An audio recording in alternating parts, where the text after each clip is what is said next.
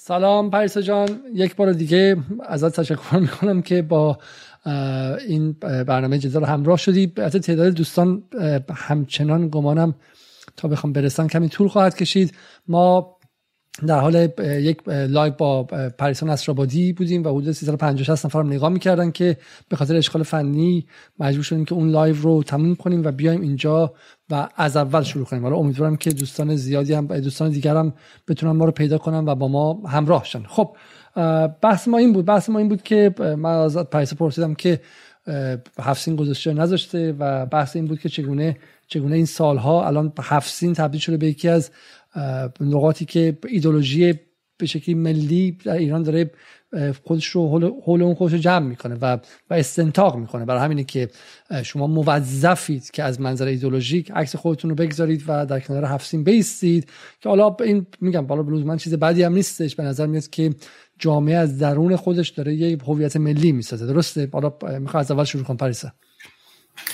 من دوباره سلام می‌کنم به همه شنوندگان و بینندگان جدال کسایی که الان می‌بینن و بعدا می‌بینن.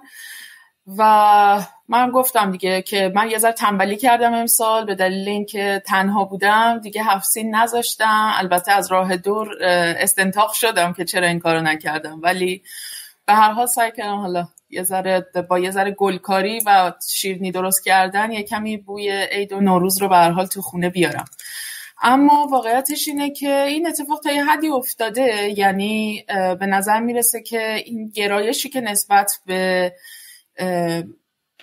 در واقع گرامی داشته مناسک نوروز یک کمی نسبت به حالا شاید چند دهه قبل شاید نسبت به پیش از انقلاب انقلاب 57 در واقع یه ذره این گرایش بیشتر شده. یه بخشش حالا شاید یه, یه گونه ای از واکنش باشه نسبت به بر حال اتفاقاتی که حالا بعد از انقلاب 57 افتاده و اینکه برای بخش از مردم شاید این احساس رو کردن که داره یه سری مناسک مثلا دینی اسلامی داره جایگزین آین و سنت های ملی میشه. اون چیزی که حالا به حال سابقه مثلا بیشتری داشته در ایران به حال.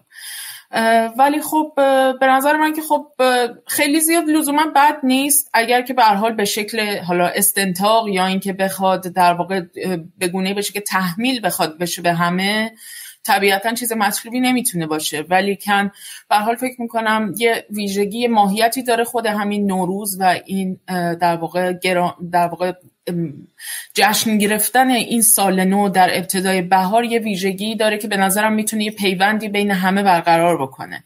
آدم هایی که به حال در این منطقه زندگی می‌کنن به دلیل پیوندش پیوند این مناسک با طبیعت و به حال یک شکلی از به نظرم وطن پرستی یا مثلا میهن دوستی در برگیرنده شاید یه چیزی باشه که لازم داشته باشیم توی این منطقه. قرار که ما امروز امشب قراره که برنامه خودمونی داشته باشیم و یه مدار بابا گپمون گپ غیر خشک باشه یه بحث نوروزانه است دیگه. خیلی نمی‌خوایم بحث جدی خشک اینا کنیم. ولی ولی حالا من خودم سر این حرف دارم. یه خطراتی هم داره این دیگه. بالاخره اینکه ما در دهه 60 میگم اون وجوه مذهبی یه دفعه تبدیل شد به ایدولوژی خیلی خشک. یعنی اینکه ریشت بر اینقدر باشه چه می‌دونم نوازت از سر موقع خوندی نخوندی اگه روزه گرفتی نگرفتی و اینها تبدیل شد به اسباب خطکشی ایدولوژیک برای هویت سازی الان به نظر میاد داره نفی بیواسطش اتفاق میفته در واقع دقیقا همون منفی شده. اگر اونها حالا اونور میرن اینا به سمت مقبره کوروش میرن. اگر اونها به این سمت میرن ما بعد شب یلدا من خودم شب یلدا یک سوال کردم واقعا با معصومیت کامل. گفتم من که بچه بودیم خانواده منم غیر مذهبیه چه می‌دونم شب یلدارم همیشه جشن گرفته شب غیر یلدارم جشن گرفته چه می‌دونم نوروز رو هم همیشه گرفته. خانواده معمولی ایرانی چیز خاصی نیستش. ولی ولی اونجوری نبود که مثلا عکس بگیرن بعد این همه خرج بشه بعد مثلا آدما از یه ماه قبل عذاب بگیرن چگونه بیاریم مثلا من اون موقعی که بودم اینقدر فربه نبود. و اون توییت 500 هزار تا ایمپرشن گرفته بود و بخوام میزان حمله ای که بهش شده این تمام فضای مجازی از به شکلی اصلاح طلبان تا حتی بخش از اصولگرایان تا برو سلطنت طلبان و براندازان و مجاهدین خلق و اینا همه حول دفاع از به شکلی مذهب مقدس یلدا علیه مثلا من چند بسیج ما میگم نه با یلدا مخالفم نه مثلا میگم مثلا ریشه تاریخی نداره و غیره. و با همین حالا میگم این سمتم بیده حالا علتی که دارم مطرح می‌کنم این که ما اولین خبری که می‌خوایم موضوع خود گپ بزنیم بحث بسیار دوست داشتنی و جالب هفت سین آقای بایدن و همسرش بود. درسته؟ تو دیدیم ویدیو رو؟ این عکس دیگه. بله دیدم آره. خب و اتفاق خیلی جالبی که افتاد این بود که این عکس رو بایدن گرفته بود و از طرفی توی سخنرانی نوروزی آقای خامنه ای و آقای رئیسی هفت سین نبود. و این تبدیل شد دفعه دو روز تمام کشور درگیر بحران هفت سین بود. نظر تو چیه پریسا؟ راستش خب به من اگه از نظر در از نگاه شخصی خودم بخوام به این قضیه نگاه بکنم خب اینکه مثلا رئیس جمهور یا مقامات کشور در کنار هفسین لزوما نشسته باشن هر سال و پیام نوروزی داده باشن چیزی نبوده که خیلی روال بوده باشه. یعنی اینجوری نبوده که واقعا در تمام سالهای مثلا چهل سال گذشته این اتفاق افتاده باشه حالا امسال نیفتاده. حتی پیش از انقلاب هم این اتفاق نیفتاده یعنی در واکنش به این صحبت ها عده از دوستان مثلا از کاربران توییتر عکس هایی از چند سال آخر حکومت محمد رضا پهلوی رو هم حتی عکساشو گذاشته بودن. جایی که داره سخنرانی می‌کنه واسه نوروز. و فقط مثلا یه گلی چیزی جلوش هست و داره صحبت می‌کنه. اصلا سفره هفسینی در کار نیست. این سال 57 یعنی... مثلا این عکس آخرین سال محمد اینم سال 55 که داده بهشون 2305 سالای شاهنشاهی می‌گفتن درسته؟ و اینم گمانم همون سال هاست دیگه. آره، بعد 53 و اینا باشه. آره یعنی منظورم اینه که همون چیزی که خودت هم اشاره کردی بهش این که به حال این مناسک حالا اگر گرامی داشته بشن یا هر کسی به حال با توجه به علاقه خودش بخواد این کار رو انجام بده خب چیز خوبیه خیلی هم قشنگ زیباست هر چیزی. ولی کن اینکه به این شکل در واقع بخواد تبدیل بشه به یک در واقع یک رویه ای که انگار مثلا اگر انجام نشه یه چیزی سر جای خودش نیست یا اینکه مثلا بیمبالاتی و قفلت بخواد به حساب بیاد و اینا به نظرم یه ذره افراطی این روی کرد. به خصوص که در تقابل با یه همچین عکسی قرار بگیره. یعنی رئیس جمهور کشوری که عامل انواع اقسام مصیبت ها و بلایا و در واقع مشکلاتیه که دامنگیر مردم نه فقط ایران این منطقه است. این منطقه که خیلی های دیگه جز مردم ایران این نوروز رو جشن می‌گیرن و به حال این سال نو سال نوی اونها هم هست. از عراق تا ترکیه تا تاجیکستان تا ازبکستان تا جاهای دیگه. و این عکس این تصاویر ریاکارانه و این دوگانه سازی از این تصاویر واقعا چیزیه که خیلی راحت می‌تونه اعصاب آدم برای روزها به هم بریزه. نه حالا جالبه که خیلی منتقدین این قضیه. حالا من توضیح بدم. یه بخشی دعوا دعوای در داخل ایرانه. یعنی حالا اینا ادعا می‌کنن که اونها مثلا در واقع بخشی از مذهبی ها میگن عید قدیر مهمه عید اصلی عید قدیره. یا مثلا اگر مراسم مذهبی بوده تقابل بوده. حالا من واقعا فکر می‌کنم که این دعوا دعوای ایران نیستش یعنی یه خود من درآوردیه. سال 58 مثلا اگه مقابل بخشی از این گروه های مثلا تندروی مذهبی می‌گفتن آره ولی بخاطر جمهوری اسلامی که دیگه با ایران عجین شده. و الان اتفاقا خطرش اینه که از جمهوری اسلامی یه جوری مثلا ناسیونالیسم ایرانی سنگین در بیاد بعد وجوه مثلا عدالت خواهانه توش سرکوب شه. وگرنه جمهوری اسلامی الان صاحب ایرانه. اصلا اصلا از این منظر کشور ما رو خودش می‌دونه. در رقابت با ملیگرای مصدقی یا نهضت آزادی یا مثلا گروه های ملیگرای اول انقلاب که نیستش که بخواد اونها رو سرکوب کنه بچه اسلامگرای زیاد کنه. کشور اون مال دوره حالا به قول معروف نبرد پسا انقلابیه که گروه های مختلف انقلابی دارن با هم کلنجار میرن. الان جمهوری اسلامی صاحب کشور و همین این نیستش که بخوام مثلا به شکلی نوروز رو کمرنگ کنه یک. تو شما به این سخنرانی های خامنه ای رو ببینید. من اصلا شمردم. فقط 12 یا 13 بار توش کلمه ملت ایران اومده بود و یک بار کلمه اسلام نیومده بود. یک بار صفر بار اسلام صفر بار اسلام دوازده بار ملت ایران. اتفاقا سویه های ملیگرایانه سخنرانی های خامنه ای توی این سخنرانی نوروزیش بسیار قلیز بود به نظر من. دقت کردید تو فریسا آره دقیقا. هم پیام نوروزی آقای خامنه هم در واقع صحبت های آقای رئیسی به عنوان رئیس جمهور کشور. در اون هم در واقع بارها تکرار می‌شد. یعنی اون علمان های ملیگرایانه تمدن ایرانی اسلامی ملت ایران اینها بارها در اون صحبت ها هم تکرار می‌شد. یعنی به نظر می رسید که یه, یه شکلی دعوای جعلیه که در واقع در این وضعیت می‌خواد از توی در واقع یه همچین اینجوری مو رو از ماست بکشه و در واقع از اینکه حالا این صحبت ها در کنار سفره هفت سین اتفاق نیفتاده در واقع یه دعوایی بسازه برای اینکه فضا رو یه ذره قطبی بکنه. حالا جالبش اینه که من میگم حالا اونجایی که شما در داخل بگی که آقای رئیسی چرا هفت سین گذاشته نذاشتی؟ من واقعا من با رئیسی دعواهای دیگه ای دارم. می‌خوام که رئیسی چقدر امسال وضع مردم بهتر کرده چقدر وضع مردم بهتر نکرده و سر ایرانی بودن و سر ارزش ایرانی هم باش دعوا دارم ما. خب سر به جایی. ولی هفسین نماد به شکلی جشن گرفتن حتی ایرانی هم نیستش. همون که شما دیدید تو همین عکسایی که ما الان نشون دادیم آقای محمد رضا پهلوی همون سالی که تبدیل کرده به سال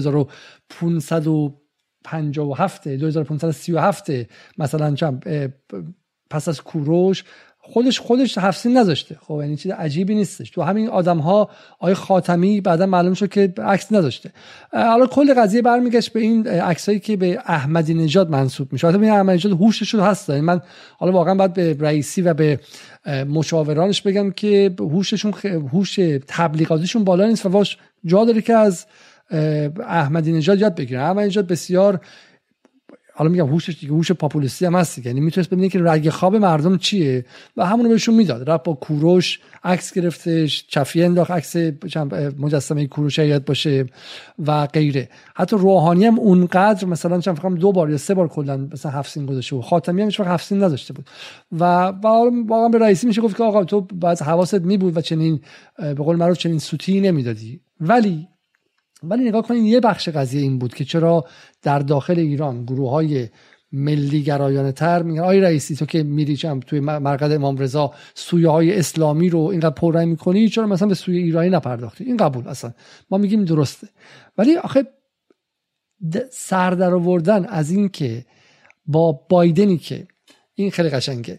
بایدنی که فرش زیر پاش فرش ایرانیه و این فرش تحریمه. خب اصلا باور نکردنیه. خود این فرش خب فرش دستباف ایران تحریم بوده. یعنی این عکس گذاشته اینجا و و داره داره این لبخندی که بایدن داره می‌زنه داره به ریش شما میخنده. هیچ چیز دیگه ای نیستش. بایدن و زنش عملا میشه گفتش که 85 میلیون نفر رو رفتن که سر کار بذارن که بگن چون مهمترین سینی که سر سفره بایدن هست به قول مسعود براتی یکی از این کاربران یکی از کسانی رو تحریم کار می‌کنن. چون مهمترین سینی که سر هفت سین بایدن هست سین سانکشنه. خب یعنی تحریم. درسته؟ کجایی پریسا؟ تو هستم بله. okay okay. برای همین برای همین این نکته خیلی نکته عجیبیه. و واقعا الان اینجا ما میگم قرار بود که بحث خیلی جدی نشه ولی به من این خیلی نکته مهمیه. دیپلماسی عمومی رو همه کشورها دارن. هر کشوری موظف که مردم کشور مقابل رو جذب خودش کنه و فریبش بده. وظیفه آقای بایدن حالا من این عکس که نگاه می‌کنم فکر نمی‌کنم که بایدن چه آدم بدیه که در حالی که مردم ایران رو از بیواکسنی کشته. مردم ایران رو حداقل حداقل 18 ماه از تحریم یعنی 18 ماه نه 15 ماه از تحریم یعنی از اول دی سال 99 تا امروز که دقیقا میشه 15 ماه. 15 ماه اخیر مال بایدن بوده چون بایدن معاون رئیس جمهوری بوده که در زمانش برجام امضا شده اوباما امضا کرده. و وقتی که به قدرت برگشت همه تو ایران حتی اصولگره ها حتی اصولگره ها فکر می‌کردن بایدن میاد و میگه بذاریم برگردیم دنده عقب بریم. جایی که ترامپ خراب کرد و بریم سر برجام دوباره. و حالا ایرانیا می‌تونن بیان بگن که نه باید قرامت بدین. نه شما چهار سال ما ضرر زدین. نه شما زیر قولتون زدین. بعد یه یه جبرانی کنین. در حالی که بایدن گفت نه من دنده عقب نمیرم. همینجا که هستیم ادامه راه ترامپ. اون تحریم های هزار تا تحریم اضافی ترامپ هست. حالا باید بیان نماد موشک و منطقه هم حرف بزنید تا ما به توافق برگردیم. این بایدن کاری که ترامپ کرد رو با شدت می‌خواست ادامه بده. 15 ماه اخیر تحریم رو ترامپ نساخته بایدن ساخته. 15 ماه فشار آورده و حالا میاد لبخند می‌زنه میگه نوروزتون مبارک. خب ما مثلا میگیم آقا ما به شکلی کمهوش درازگوش و اصلا متوجه این قضیه اصلا نمیشیم. خب ولی برای من خیلی عجیبه دیگه. برای من اینکه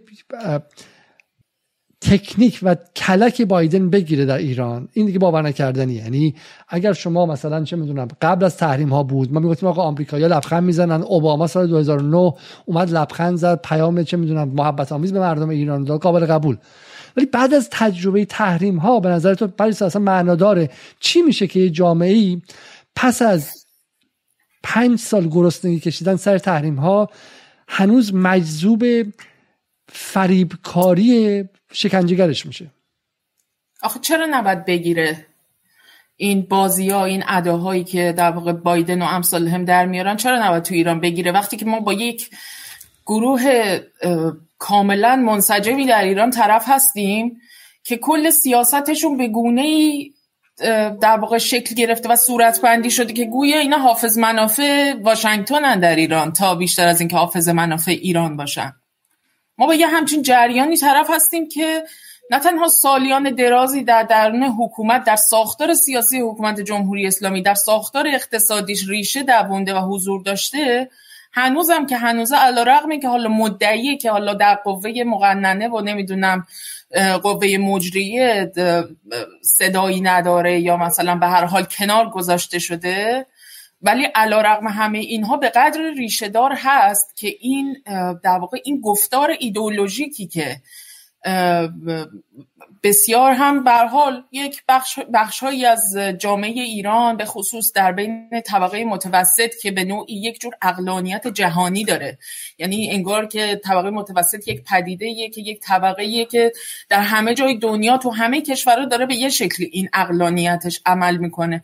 این طبقه متوسط تو ایران هم همینه دیگه. میگه که ما باید غربی بشیم. ما باید در رو به سمت آمریکا باز بکنیم. ما باید از موضعمون کوتاه بیایم تا در واقع پذیرفته بشیم. چون اشکال کار از ماست. خب اون جریان سیاسی هم در واقع به نوعی داره همینها رو همین اقلانیت رو به یه شکل دیگه در واقع در هر فرصتی به یه نوعی ازش استفاده می‌کنه تو موضوعات مختلف میاد اینو توی یه شکلی صورتبندی می‌کنه و دوباره عرضه می‌کنه بهش. این موضوع در واقع خب باشه ولی مثلا همین, هم همین بود. برای همین طبقه متوسط مثلا جلو ترامپ یه خورده ایستاد. یعنی خب ترامپ براش زیادی از حد بود دیگه. درسته؟ یعنی هول ترامپ این طبقه متوسط یه خورده درسته که اواخرش حالا تندم شد ولی مثلا دیگه به ترامپ تن نداد دیگه. درسته؟ یه خط قرمزایی داره. ولی به دموکرات ها مثلا بیشتر تن میده. این مثلا میاد که فریب مثلا دموکرات ها رو راحتتر می‌خوره. مثلا او با اون دوازده شرطش یا خود چم ترامپ پس از اینکه مثلا سر سلیمانی رو به قتل رسوند و شهید کرد. یه مقدار این طبقه متوسط نمی‌دونم من شخصا نمی‌دونم نمی‌تونم همه طبقه متوسط رو یک دست خونم چون بالاخره داریم از 40 میلیون ایرانی حرف می‌زنیم و شاید چیز نباشه. ولی من این فقط توضیح بدم. ببینید که حالا من من عکس بایدن که می‌بینم اولا فکر می‌کنم که واقعا باید ازش یاد گرفت. این پیرمرد توی 80 سالگی به سختی گاهی وقتا اسم خودش هم به یادش میاد ولی اومده اینجا وایستاده از زنش هم پرسیده که اینا چیه؟ گفته اینا مثلا مال این سوجا مال این وحشی های ایرانی یه فوش هم زیر لبش داده ولی اون اکثر گرفته چون داره وظیفه‌ش انجام میده. برای منافع ملی کشور خودش داره میاد سعی می‌کنه که یه کشور دیگر رو مردمش رو فریب بده بخششون رو گولشون بزنه. و بتونه اموالشون رو بدزده. سر توافق یه مقدار بیشتر از حقوقشون رو بگیره. خب یعنی این به میگن دیپلماسی عمومی. یکی از آدمایی که خیلی این کارو می‌کرد و ما جدی نگرفتیم نتانیاهو بود. درسته؟ یادتونه نتانیاهو مرتب میومد چه می‌دونم سر آب سر فوتبال سر هر چیزی با مردم ایران حرف می‌زد و سعی که اون ارتباطه رو برقرار کنه. حالا جالبه که وقتی که ایرانی ها میان این کار انجام بدن همین جماعتی که کارشون چه می‌دونم کارشون همین به قول تو جنگ روانی 24 ساعت هست. رو همین قضیه هم باز به صورت برعکسش حمله می‌کنن. یعنی ما یکی از نقدامون اینه که چرا مثلا آیت الله خامنه‌ای همین کارو نمی‌کنه. چرا رئیسی همین کارو نمی‌کنه. چرا اون مثلا با مردم عربستان صحبت نمی‌کنه مستقیم. پیام نمیده براشون برای عیدشون برای جای دیگه و ازشون یارگیری نمی‌کنه. ولی واقعیت اینه که وقتی که این اتفاق هم میفته مثل مثل این مثلا خب و مثلا ایران سعی می‌کنه که از مردم چین یارگیری کنه دیپلماسی عمومی به خرج بده عکس پرچم چین رو روی آزادی میندازه همین رو هم خبرساز می‌کنن. میگن ایران مستعمره چین شده ایران بدبخت شده ایران چه می‌دونم این دو طرفه هر کاری که کنیم طرف منتظره که از درونش یک حجمه بسازه درسته؟ آره همینطوره. اون گروهی که در موردش صحبت کردم در واقع به نوعی یک تصویری از یک تصویر دو پاره ای از سیاست خارجی ایالات متحده به دست میدن که گویا یک پاره اون یعنی مثلا دموکرات ها وقتی که اینها در کاخ سفید باشن گویا مثلا یک جماعت خیرخواه حالا مردم ایران یا مردم باقی جاها در واقع روی کار اومدن. اینا کسانی هستن که اولویتشون مثلا جنگ طلبی نیستش. اینا کسانی هستن که میشه باهاشون نشست و چونه زد و برجام رو ما با همینا امضا کردیم. دفعه قبل که ترامپ ازش خارج شد. الان هم در واقع می‌تونیم باهاشون کنار بیایم. یعنی یه همچین تصویری ازشون داده میشه.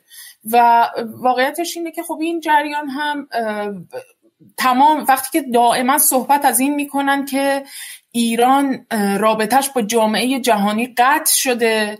ما باید بتونیم به جامعه جهانی در واقع متصل بشیم باید بتونیم به بازارهای جهانی وصل بشیم. تمام مدت هم این جامعه جهانی که ازش صحبت می‌کنن منظورشون در واقع فقط همین ایالات متحده و غربه. ولی شما تصور بکنید که یک دنیایی در سمت شرق ما قرار داره. دنیایی که اصلا بخش بزرگی از بازارهای جهانی اونجاست بخش زیادی از مبادلات ما مبادلات تجاری فرهنگی نمی‌دونم انواع اقسام می‌تونه در واقع در اونجا اتفاق بیفته کما اینکه برها زمینه هایی هم براش فراهم شده. ولی که اینها در واقع تمام مدت وقتی که صحبت از جامعه جهانی می‌کنن تمام مدت منظورشون صرفا به در وهله اول ایالات متحده و در وهله دوم هم کشورهای اروپاییه. اونم تازه نه همه کشورهای اروپایی بعضی از کشورهای اروپایی که بیشتر در چارچوب اتحادیه اروپا می‌تونیم در واقع پیداشون بکنیم اروپای غربی کشورهای قدرتمند اتحادیه اروپا. حالا بالا جالبه که گمانم تو این دعواهایی که اتفاق افتاد چینی ها اومدن و به شکل عکس گذاشتن و تبریک تبریک نوروز گفتن و حالا من دیگه چند وقت نکردم که امروز همه این توییت های اینها رو بذارم اینا. ولی ببین من مثلا من یه چیز دیگه می‌خوام نشون بدم در مورد اینکه این نقش نقش به شکلی این چیز چیه؟ این دیپلماسی عمومی چیه؟ و و بذار من که اینو پیداش می‌تونم بکنم خب؟ و از جالبه چون مثلا حتی پومپئو وقتی که آیت سیستانی در بیمارستان بود به فارسی نوشته نوشته شکر گذارم که جراحی حضرت آیت الله سیستانی امروز عراق با موفقیت انجام شد. دعای من و میلیون ها عراقی که آیت الله سیستانی برایشان منبع روشنگری و الهام است همراه ایشان است. از خداوند می‌خواهم به ایشان شفای عاجل و عمر طولانی عطا کند. خب وقتی پومپئو در دولت بوش هم جزو بخش از گمانم بخش از دولت بوش هم بود. پومپئو که اومده یکی از کسانی که عراق رو با کمک چند دولت از جمله بوش پدر کلینتون با تحریم هاش بوش پسر اوباما و بعد ترامپ. عراق از یکی از مهمترین و ثروتمندترین کشورهای منطقه تبدیل کردن به یک کشوری که آب خوردن توش پیدا نمیشه. اگه عراق رفته باشیم می‌دونید. و, و بعد میاد مثلا میگه که آیت الله سیستانی برای من منبع روشنگری و الهام است خب. و بعد اگه اینجا شما اگه واقعا اگه حالا ما میگم امشب می‌خواستیم بیشتر برنامه برنامه سبک و تنزی باشه. میگم پریسا الان میاد رفتش توی فضای جدیت. ولی واقعا تو با این چه کارش می‌خوای بکنی؟ اصلا داستان اصلی اینه. اینکه تو الان با این پمپ اومده داره به چش ظلم می‌زنه و میگه که من برای سلامتی شما دعا می‌خوام. خیلی خیلی مخلص شما هستم. و تو چی می‌خوای بگی؟ با آدمی که از ایران میگه که از پومپو یاد بگیرید. چقدر جنتلمنه. با ترودو مثلا خب. به ترودو که به ترودو رو که یکی از کسانی که به اسرائیل اینقدر سلاح میفروشه در یمن به سعودی داره سلاح میفروشه. این ترودو خب بخشی از همون نظم همون چم همون بخش جنگی غرب دیگه. و بعد تو ایران مثلا میگن چقدر جنتلمنه. طرف چقدر ما اصلا سوال واقعی اینه. ما با اینا چیکار کنیم پریسا؟ اینا برای فک و فامیل خودمون هم هستن. به خواستگاه من و تو تا حد زیادی نزدیک به این بخش ها. درسته؟ به این بخش های طبقه متوسط. یعنی یه گروه دیگه از جامعه نیستن. خاله و عمه و چه می‌دونم دایی و اقوام خودمون هستن که در این سالها هر روز به صورت بیشتری به این به این پروپاگاندا تن دادن و اون پروپاگاندا دیگه ذهنشون شکل داده. چجوری اصلا میشه باشون حرف؟ چی میشه بهشون گفت؟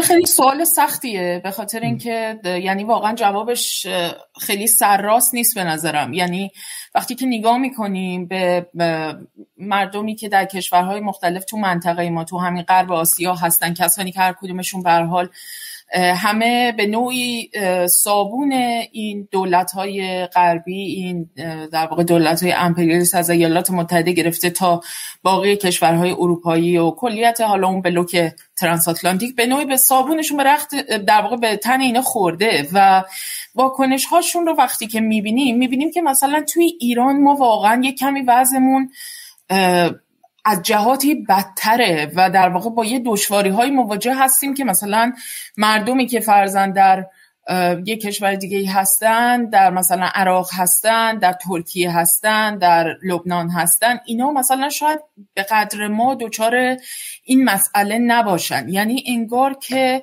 یک یک آگاهی کاذبی در این طبقه متوسط اومده نهادینه شده که واقعا از جا کندنش و تغییر دادنش کاریه که واقعا خیلی دشواره. خیلی به نظرم می‌رسه که دشوار باشه. ولی کن یه اتفاقاتی تو دنیا میفته. مثل همین مقطعی که الان ما بعد از در واقع این جنگ اوکراین و روسیه باهاش مواجه شدیم. یعنی دقیقا یک بزنگاه که در اون این تصویر دموکرات منش این تصویر خیرخواه این تصویر بسیار مثلا انسانگرایی که اینها به شکل کاذبی این دولت های غربی از خودشون در واقع ارائه می‌کنن به شکل کاذبی و در واقع تظاهر می‌کنن به اینکه خیرخواه مثلا ملت های دیگه هستن. این نقابه میفته این نقابه به یه شکلی فرو میریزه و در واقع اون چهره کریه واقعی که اینها دارن.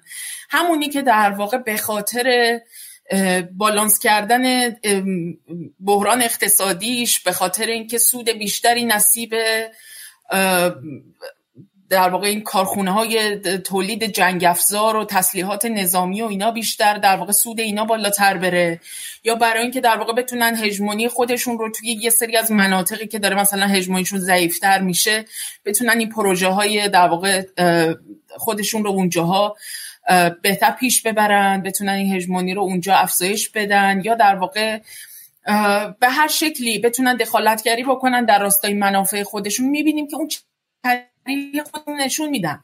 در این قضیه قله اوکراین در واقع اتفاقی که افتاد واقعا یه ده شوکه شده بودن که اینا چرا انقدر مثلا نجات پرستن یعنی واقعا باورشون نمی‌شد. باورشون براشون سخت بود که مثلا این انسانهای خیلی مدرن و دموکرات منش و نمی‌دونم اینها که قرار بود پیام آور دموکراسی برای ما باشن چی شد؟ برای اینکه اونورم نگاه کنید همین سر همینجا باز تو و بعد قدرت دست کم نگیری. همین سال اوکراین من چند بار خواستم برنامه بذارم در مورد از من پرسیدن مثلا در مورد نئونازی ها در اوکراین. من گفتم که نمی‌ذارم برای اینکه یوتیوب تنها چیزی که من برام مونده. من میگم چون امروز بحث بحث نوروزیه. من می‌خوام خودشم خیلی بحث چیز نشه خیلی بحث جدی نشه. من خالم پریروز گفته بود که علی رفته منو چیز کرده رفته منو بلاکم کرده در اینستاگرام. خب؟ بعد من گفتم با چی بلاکش کنم؟ با, با اختلاف عقیده با هم دیگه داریم ولی هیچ دلیلی واسه بلاک کردنش نیستشون هزار نفر میان توی اون پستا فوش میدن حالا خانواده منم زیرش. برای اینکه اسم من رو حتی کامل که بنا بنویسی در اینستاگرام بنویسی علی نقطه علیزاده نقطه علیز بازم نمیاد. برای اینکه ما ضده خب همون اینستاگرامی که جزء سیاست های کلیش اینه که مسیح علی نژاد باید تو explorer شما پایین تبلیغ شه. باید تبلیغ شه. یعنی فقط رئیس یک بخشای بخش فیسبوک گفته بود که من هر روز با خوندن مطالب مسیح روزمو شروع می‌کنم و خود مسیح هم دعوت کردم به headquarter یا دفتر مرکزی اینستاگرام توی سان فرانسیسکو دیگه. رفت دیدار کرد با رؤساشون همونها من چرا بسته شدم توی اینستاگرام؟ چون دو دقیقه از گفتگوی محمد مرندی با بی بی سی با بی بی سی انگلیسی HARDtalk چیزی که بی بی سی جهانی پخش کرده رو من تو صفحه گذاشتم و اینا من رو بستن. ما نمی... من میترسم همین الان در مورد نقش نئونازی در اوکراین برنامه بذارم. چون چون محل سخن گفته منبر مال اوناست. منبر مال اونهاست. خب حالا بگذاریم که ما تو ایران هم منبر نداریم. چون وقتی آپارات هم برنامه می‌ذاریم به خاطر بیهجابی برنامه تو رو بستم خب همون گفتگو تو با جدال رو. خب وقتی تو منبر نداری چرا فکر می‌کنین که جنگ اوکراین لزوما مثلا تغییر ذهن میده؟ من اونقدر خوشبین نیستم که تو خوشبینی. من فکر می‌کنم که حتی اگر چین و روسیه هم بالا بیان که روسیه که ولی حتی اگر جهان دو قطبی هم بشه که شده و چین هم بیاد بالا باز هم در عرصه جنگ نرم غرب تا دهه ها دهه ها قدرت نرم خواهد بود. نه این درسته. یعنی تا همین جاشم البته یک کمی طولانی شدن همین جنگ اوکراین در واقع الان دیگه تقریبا امروز شد یک ماه دیگه از 24 فوریه امروز 24 مارسه. یه کمی طولانی شدنش و اینکه پوچ بودن بخشی از اون پروپاگاندایی که به یه شکل عجیب و غریبی در واقع تجهیز می‌شد و اون توپخونه تبلیغاتی غرب کاملا به شکل تمام ایار پشت سر در واقع اون روایتی بود که از سمت حالا دولت اوکراین و هواداران اون بلوک ناتو در واقع چیز می‌شد می‌خواست جا بیفته. این تا یه حدی شکست خورد به خاطر اینکه یه کمی این زمان از یه جهتی اومد یه سری مسائل رو چیز کرد در واقع تعدیل کرد. اما از همون ابتدا عذر می‌خوام عذر می‌خوام ببخشید. خواهش من از همون اولش ولی معلوم بود که یعنی من فکر می‌کنم حتی روسیه خودش خیلی هم دیگه در این زمینه تلاش نکرد برای اینکه بخواد این رسانه ای رو بخواد مثلا وارونش کنه. چون اصلا در توانش هم نبود در توانش اصل قضیه اینه. ببین روسیه خب آره. سال 800 میلیون دلار داره خرج دستگاه تبلیغیش می‌کنه و حالا اصلا با هم اختلاف سلیقه هم داشته باشیم ولی خودش هم خیلی علیه السلام نیست پوتین. یعنی پوتین هم جنگ information یا information war یا جنگ اطلاعاتی می‌کنه. پوتین هم بخوره مثلا بتونه در جاهایی ضد اطلاعات پخش می‌کنه اخبار هم fake پخش می‌کنه و معتقده که جنگ fake غرب رو با جنگ fake شرق جواب داد و خیلی مثلا معتقد نیست که بعد کار رسانه‌ای دقیق کردن ولی بازم شکست خورد. یعنی 24 ساعته اسپاتنیک و Russia Today رو بستن. بقیه هم همه ماستا رو کیسه کردن. الان شما تو حتی توی توییتر هم نگاه می‌کنی account رو گرفتن. خیلی از بچه‌هایی که قبلا مثلا راحت در مسائل روسیه می نوشتن الان دیگه این روزها جرئت ندارن بنویسن و حالا حالا این به کنار برای همین من فکر نمی‌کنم که طبقه متوسط ایران هم حالا حالا ها این نگاهش بسته حالا علت که داریم میگیم اینه. علت که داریم میگیم اینه که در فقدان اون به قول معروف اون فر... در فقدان امکان تغییر ذهن بخش خیلی بزرگی از جامعه. ما چاره چاره نداریم جز همین کار کردن با اقلیت درسته؟ ما نیازمند این هستیم که اقلیت یک پارچه و منسجم شیم و خودمون همدیگه رو پیدا کنیم و شبکه سازی کنیم. در واقع همین شبکه های رسانه های کوچیک و خرد و آدم ها و غیره. و من که دلایلی که دارم میگم خیلی از مخاطبان جدال همین آدمایی مثل ما هستن. این کسایی هستن که در فضاهای حتی خانوادگی خودشون در این سالها اذیت شدن سختی کشیدن فوش این حالا من همیشه فکر می‌کردم که این مال فرهنگ ایرانی شما با کوچکترین اختلافی می‌زنن له و لبردت می‌کنم تازگی یه دون پادکست گوش می‌کردم با یه آدم اسم آفرد زایاس که به شکل استاد حقوق بین الملل اینترنشنال لای هاروارد درس خونده است. سالها یونایتد نیشن یا سازمان ملل کار کرده. آدمی جزو استابلیشمنت حالا مثلا یه مقدار آمریکا و جهان بوده. و این سالهای اخیر که یه خورده مثلا این ساعت نظامی آمریکا رو نقض کرده خودش میگه میگه به من راست افراطی چپ افراطی کمونیست فاشیست نوکر پوتین نوکر چین.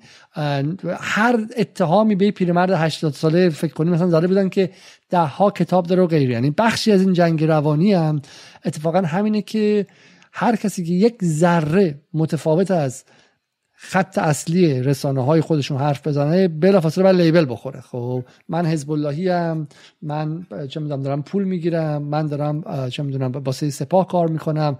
تو داری می‌خوای برگردی ایران برای چند برای پاچه خاری این حرفا رو می‌زنی. اون یکی بس ترس خانواده‌اش تو ایران گروگان گرفتن. خب و بلافاصله فضا رو به اون سمت می‌برن دیگه. خب حالا ما واقعا اگه بتونیم پیدا کنیم یه مقدار برنامه‌هایی بزنیم در مورد اینکه چگونه ارتش های سایبری کار می‌کنه اینا تخیلات نیستش. حالا من حتی مثلا نگار مرتضوی توی Intercept مقاله چاپ کرده در مورد ایران Disinfo که چگونه به شکل این گروه های سایبری نزدیک به FDD یا Foundation for Defense for Democracy اومده بودن روزنامه‌نگاران خاصی رو هدف گرفته بودن و اطرافشون سمپاشی کرده بودن. اگه بتونیم حالا در بیاریم. ما تقریبا می‌دونیم که کی هستن پشتشون و از کجا تغذیه میشن اما بتونیم اسناد و مدارک در بیاریم در این برنامه نشون میدیم. اما از بحث زیبای هفت سین بگذریم. بریم به دومین بحثمون اگه اجازه بدی. از من می‌دونم پریسا میگه از هر چه بگذری سخن جنگ اوکراین خوشتر است می‌خواد برگرده از اوکراین حرف بزنه. و من می‌خوام از اوکراین حرف نزنیم اگه میشه امشب خب؟ یا می‌خواد تو 5 دقیقه update کن روی اوکراین که بعد ازش بکنی جداشی و ما بریم سراغ بحث بعدی. باشه یه مختصری سریع در مورد اوکراین صحبت می‌کنیم. خب گفتم همونجور که گفتم امروز دیگه تقریبا یک ماهه که این منازعه به شکل نظامی شروع شده و روسیه وارد خاک اوکراین شده و این درگیری ها ادامه داره. این نقشه که الان داری نشون میدی و می‌بینن بینندگان. این آخرین نقشه بروز شده از در واقع میزان پیشروی نیروهای ارتش روسیه در درون اوکراین و نقاطی که در واقع حالا یک کمی هاشور خورده است قرمز آبی هاشور خورده است. اونجا نقاطی هستن که همچنان این منازعه در واقع وجود داره و درگیری وجود داره توش. نقاط قرمز رنگ مناطقی هستن که کاملا تحت کنترل نیروهای روسیه هستن. و تقریبا الان یه چیزی حدود یک سوم خاک اوکراین در کنترل نیروهای ارتش روسیه است. تعداد تلفات در واقع کشته شده ها و زخمی ها خب یک متاسفانه افزایش پیدا کرده به دلیل اینکه حجم درگیری ها در یه نقاطی خیلی زیاد شده. ولی کم واقعیت قضیه اینه که استراتژی که حالا داشتن نیروهای ارتش روسیه به این شکل بوده که عمدتا متمرکز بودن رو نقاطی که نظامیان اوکراینی یعنی طرف مقابل واحدهای نظامی طرف مقابل اونجا مستقر بودن. فیلم های متعددی اومده که متاسفانه در رسانه های جریان اصلی دیده نمیشه به هیچ عنوان. نقاطی که در واقع فیلم هایی هستن که نشون میدن نیروهای واحدهای نظامی در واقع ارتش اوکراین اینها در مدارس در مهد کودک ها در ساختمان هایی که مسکونی هستند و در واقع جایی هست که مردم غیر نظامی باید اونجا قاعدتا زندگی بکنن حضور داشته باشن. در واقع در اینجاها سنگر گرفتن و دارن میجنگن و یه جوری در واقع اون این نقاط رو کردن یه جور سپری برای اینکه بعدا وقتی که در طی درگیری ها اون از طرف ارتش روسیه اونجا حالا بمباران میشه یا هر اتفاقی میفته در واقع اینام سریع میگن که بله ببینید که اینا دارن نقاط غیر نظامی رو بمباران می‌کنن که البته به نسبت اون گزارش هایی که از بمباران مناطق غیر نظامی داده میشه به نسبت تلفاتی که ازش میاد بیرون رقمی که میاد بیرون هیچ تناسبی وجود نداره.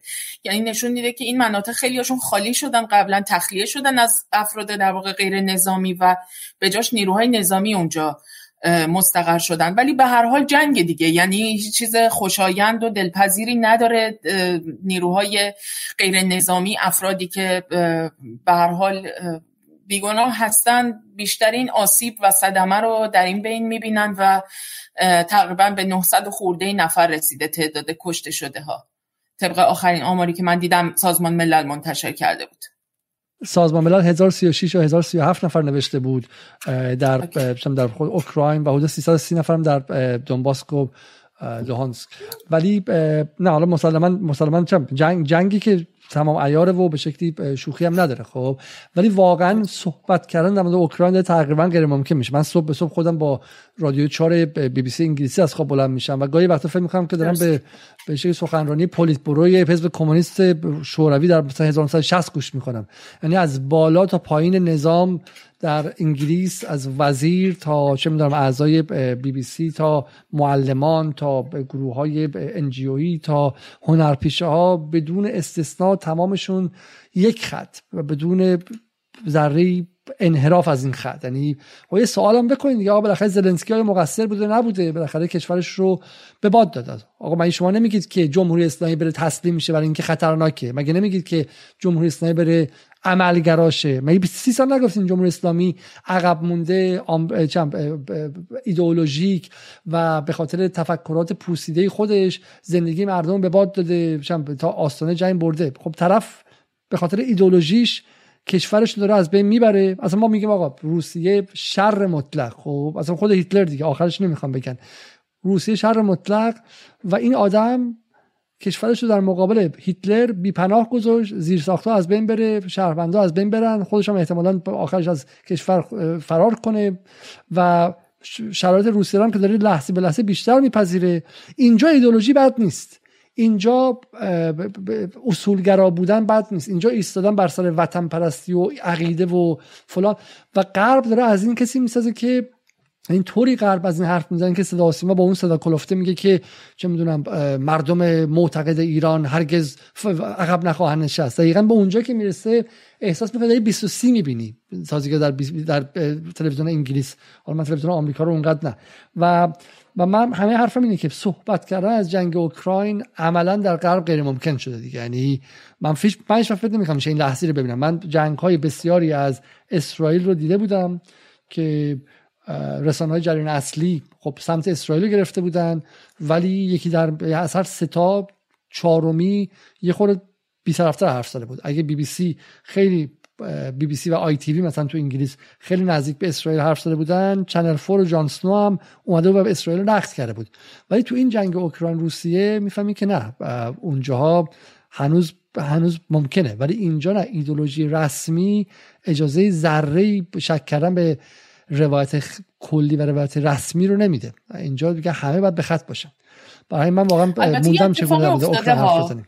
بگو. یه اتفاقی البته افتاده. گفت همونجور که گفتم یه ذره این طولانی شدن جنگ و اینکه این زلنسکی مثلا هر, هر یه روز در میون در واقع داره این حرف رو می‌زنه که ما آماده ایم که بشینیم صلح کنیم و ما آماده مذاکره و یعنی رسما فکر کنم تا, تا الان در این سی روز کمتر از سی روز فکر کنم 200 دفعه در مورد اینکه حاضرن مذاکره بکنن و صلح بکنن صحبت می‌کنن ولی عملا این اتفاق نمیفته و تنها خبری که عملا می‌رسه اینه که اینا می‌خوان از طرف ایالات متحده میگه که می‌خوایم در واقع سامانه های موشکی نمی‌دونم روی ناوگان نمی‌دونم فلان مستقر بکنیم به کمک اوکراین بریم یا مثلا می‌خوان تجهیزاتی به لهستان بفرستن. یعنی همش مدام انگار که بس بر سر اینه که بر آتش این جنگ دمیده بشه و صلحی در کار نیست. علیرغم اینکه روسیه هم گفته که به هر حال ما شرط همون مشخص سه تا شرط معین داریم و سر این قضیه مذاکره می‌کنیم و حاضریم که بریم پای صلح و آتش بس. ولی که به هر حال این اتفاق نیفتاده و اینم شاید به هر حال یکی از در واقع تبعات و اون چیزای جانبی این طولانی شدن این جنگ باشه که یه کمی یه ذره من لااقل تو جامعه این سوئد که زندگی می‌کنم این بین مردم و اینا یه کمی متوجه شدم که اون التهاب اولیه‌ای که به خصوص تو اون دو هفته اول وجود داشت اون دیگه به اون شکل وجود نداره. بسیار خوب. خب اوکراین رد شدیم. خیال راحت یکی دو تا نکته جالب بگم. نه برنامه نوروزی آخه در مورد اوکراین باید برنامه کامل بزنیم یا update کامل بدیم اونم من میگم تا یوتیوب واقعا شاید جاش نباشه بریم یه جایی مخفیانه مثلا چه می‌دونم توی مثلا آپاراتی جایی خوب که نگران بسته شدن نباشیم. شما هم حجاب بذارید که آپارات شما رو نبنده بریم اونجا یواشکی در مثلا 50 نفر خصوصی مثلا در چون اینستاگرام که نمی‌تونیم حرف بزنیم یوتیوب هم سر اوکراین خیلی قوانین سختگیرانه ای داره خب؟ و برای من نمی‌دونم بعد بریم آپارات. بگو یکی دو تا نکته خیلی سریع بگو ولی قرار ما این نبود. آره درسته ببخشید. من فقط سریع اینو بگم که یه اتفاقات جالبی هم به حال افتاده. یکی اینه که مثلا پوتین اعلام کرده که در واقع اگر کشورهای اروپایی یعنی تمام کشورهایی که جز کشورهای دوست و نزدیک حساب نمیشن به هر ترتیب یعنی از موضع خصمانه که در این قائله داشتن نسبت به روسیه مشخصه.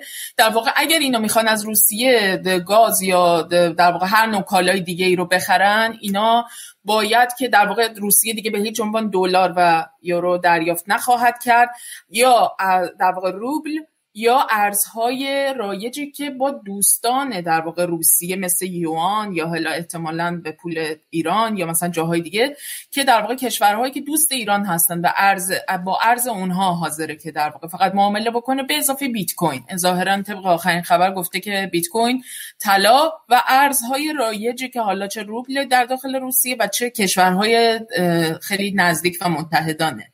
روسیه رو قبول می‌کنه.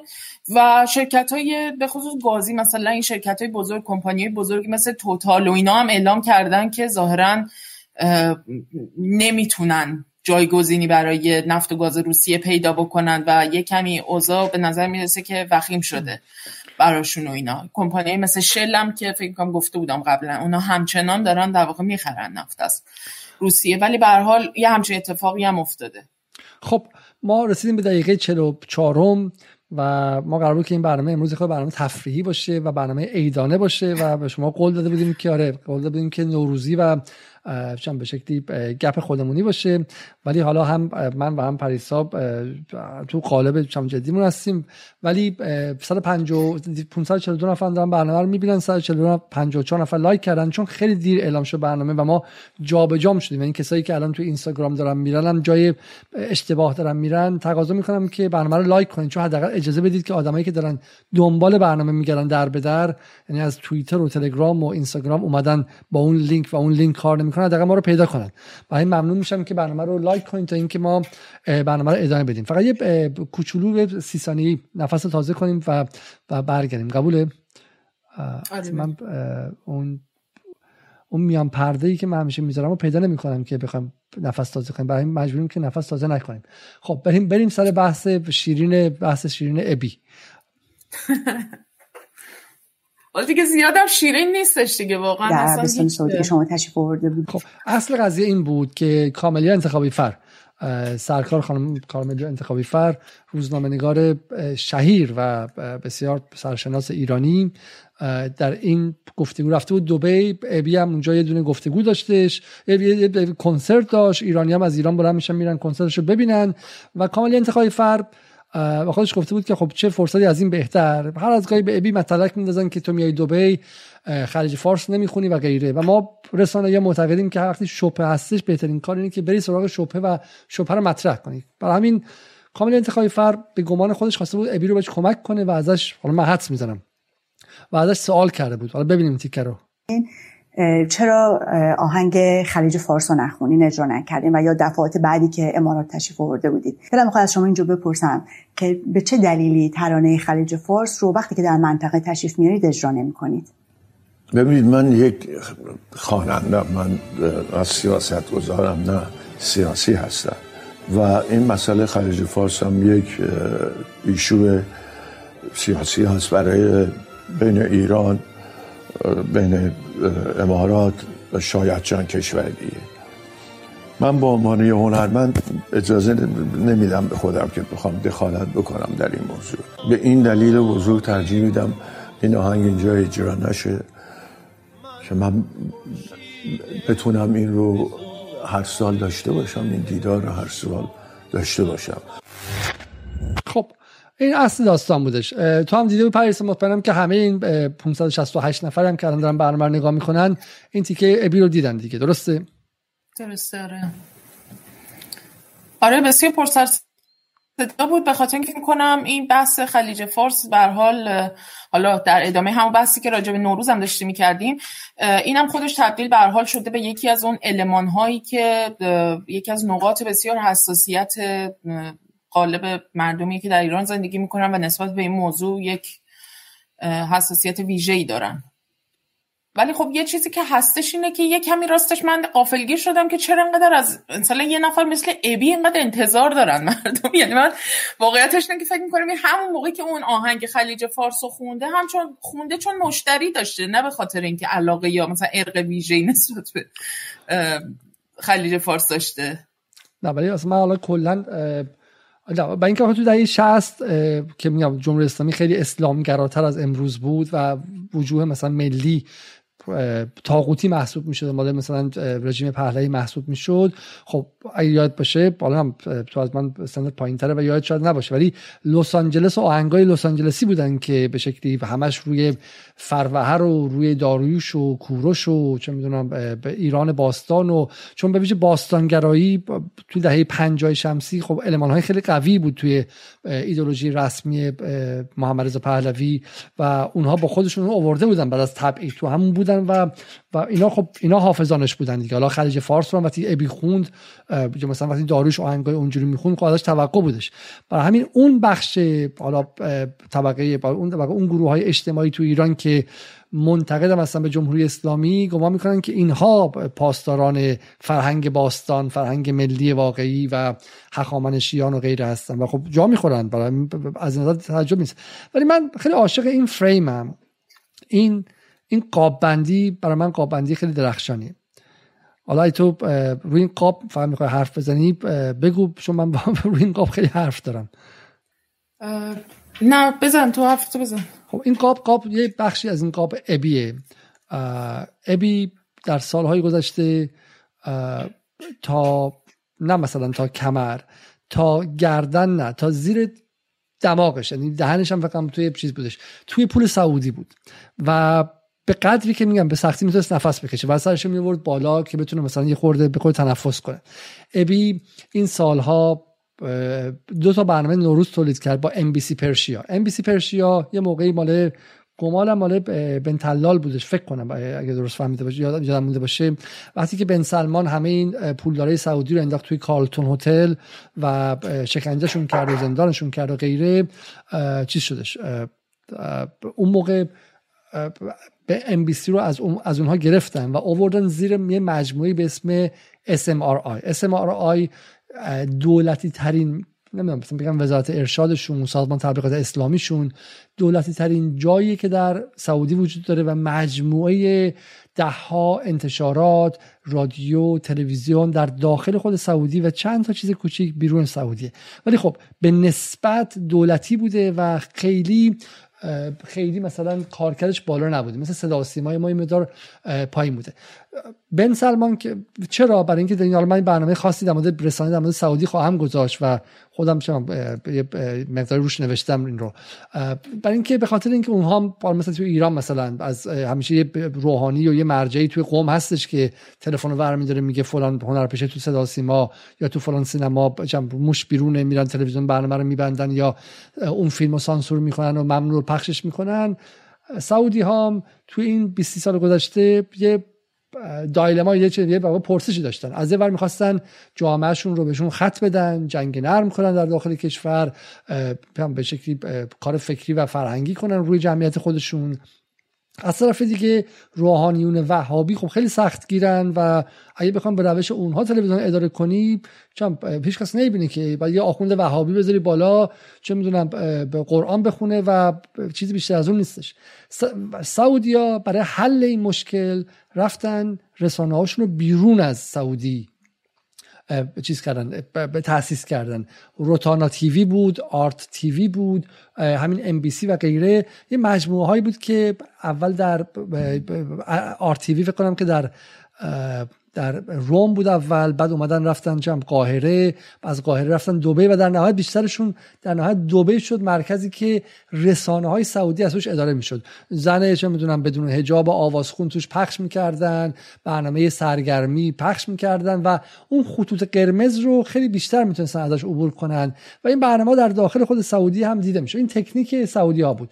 و بن سلمان اومد بعد از اینکه بخواست قدرت بگیره سال 2017 همه اینها رو مجتمع کرد با هم دیگه. یکی از واقع چند تا بخش اصلی داشت در داستان کارلتون هتل کسایی که دستگیر کردن اون یادتون میشه سال قبل از خاشخشی بود دیگه. یه بخش عمده کارتل ها و قول های بزرگ رسانه ای بودن که بن سلمان رفت همه رو دستگیر کرد و رسانه ها رو ازشون گرفت. یعنی یا سهام عمده گرفت و همه رو ملحق کرد به SMRI خب حالا SMRI دو تا جا داره.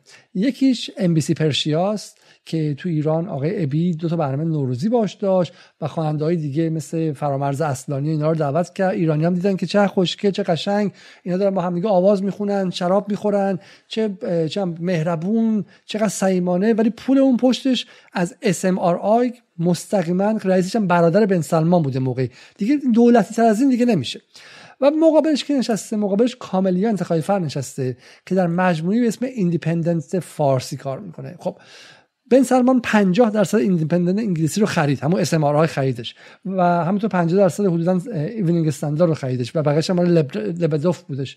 ولی همش رو نخریدش به خاطر قوانین انگلیس. ولی ایندیپندنت فارسی 100 درصدش مال SRMG اون دیگه فقط لوگو و اسمش ایندیپندنت کل مجموعه متعلق به SMRI یا محمد بن سلمانه. برای همین یه برش خانم کاملی انتخابی فر کارمند مستقیم آقای محمد بن سلمان. یه برای دیگهش آقای ابیه که در سالهای گذشته تا تونسته از آقای محمد بن سلمان کار گرفته. ابی کار دیگه هم کردش و اونم رفتن به جشنواره تنتوره بود فکر کنم. سال مارچ 2020 این درست زمانی که زمانی که کرونا شروع شد بلند شد رفت در این جایی که بن سلمان ساخته بود برای تغییر صورت و بزک کردن دولت سعودی. یه جشنواره موسیقی ساخته بودن و ابی رفتشون بر. خیلی از خواننده ایرانی قبول نکردن برن.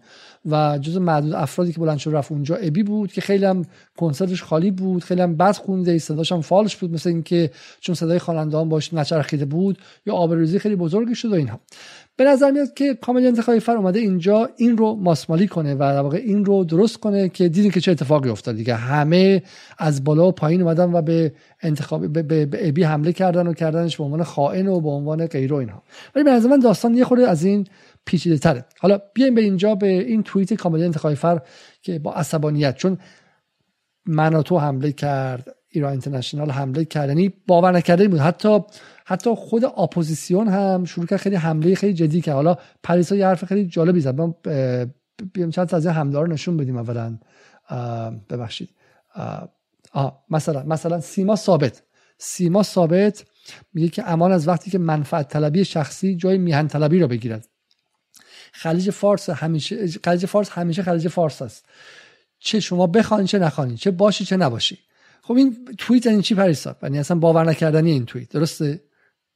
آره اصلا راستش خیلی واکنش های عجیب غریبی از آدمایی که جایگاه زدن یه سری حرفا رو ندارن. یعنی مثلا این خانومی که این حرف زده این توییت زده واقعیتش اینه که حالا منم تو توییترم یه چیزی به تنز نوشتم. یعنی واقعا مثلا انگار که تحریر و شام با احرار و شام مثلا با دیگه تو سوریه مثلا به هم دیگه انتقاد بکنن بگن مثلا تو چرا انقدر مثلا وحشی هستی مثلا تو چرا انقدر مثلا تبهکاری؟ مثلا احرار و شام بگه که تو شما چرا انقدر تبهکارین؟ شما چرا مثلا همچین رفتاری می‌کنی و اینا؟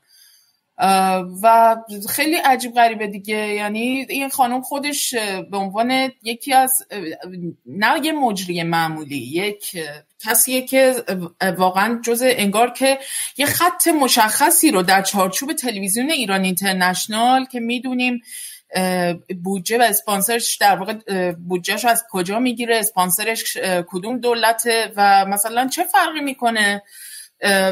اون کاری که ایشون داره انجام میده اون پروژه سیاسی که ایشون داره در قالب تلویزیون ایران اینترنشنال جلو می‌بره در قالب مباحثی که در اون گفتگوها و هایی که تشکیل میده و در واقع بحث هایی که جلو می‌بره از طریق مهمانان مشخص و سرفصل مشخصی که بهشون می‌پردازه به مراتب کار شنیعتریه به یه معنی. از یک خواننده ای که واقعا دیگه میگم زیادی در مورد جایگاهش هم اقراق میشه. یعنی ممکنه تا یه حدی اصلا به نوعی بهانه قرار گرفته باشه برای اینکه یه سری اعتراضات یا یه سری بحث و نسبت بهش خطاب بهش گفته شده باشه.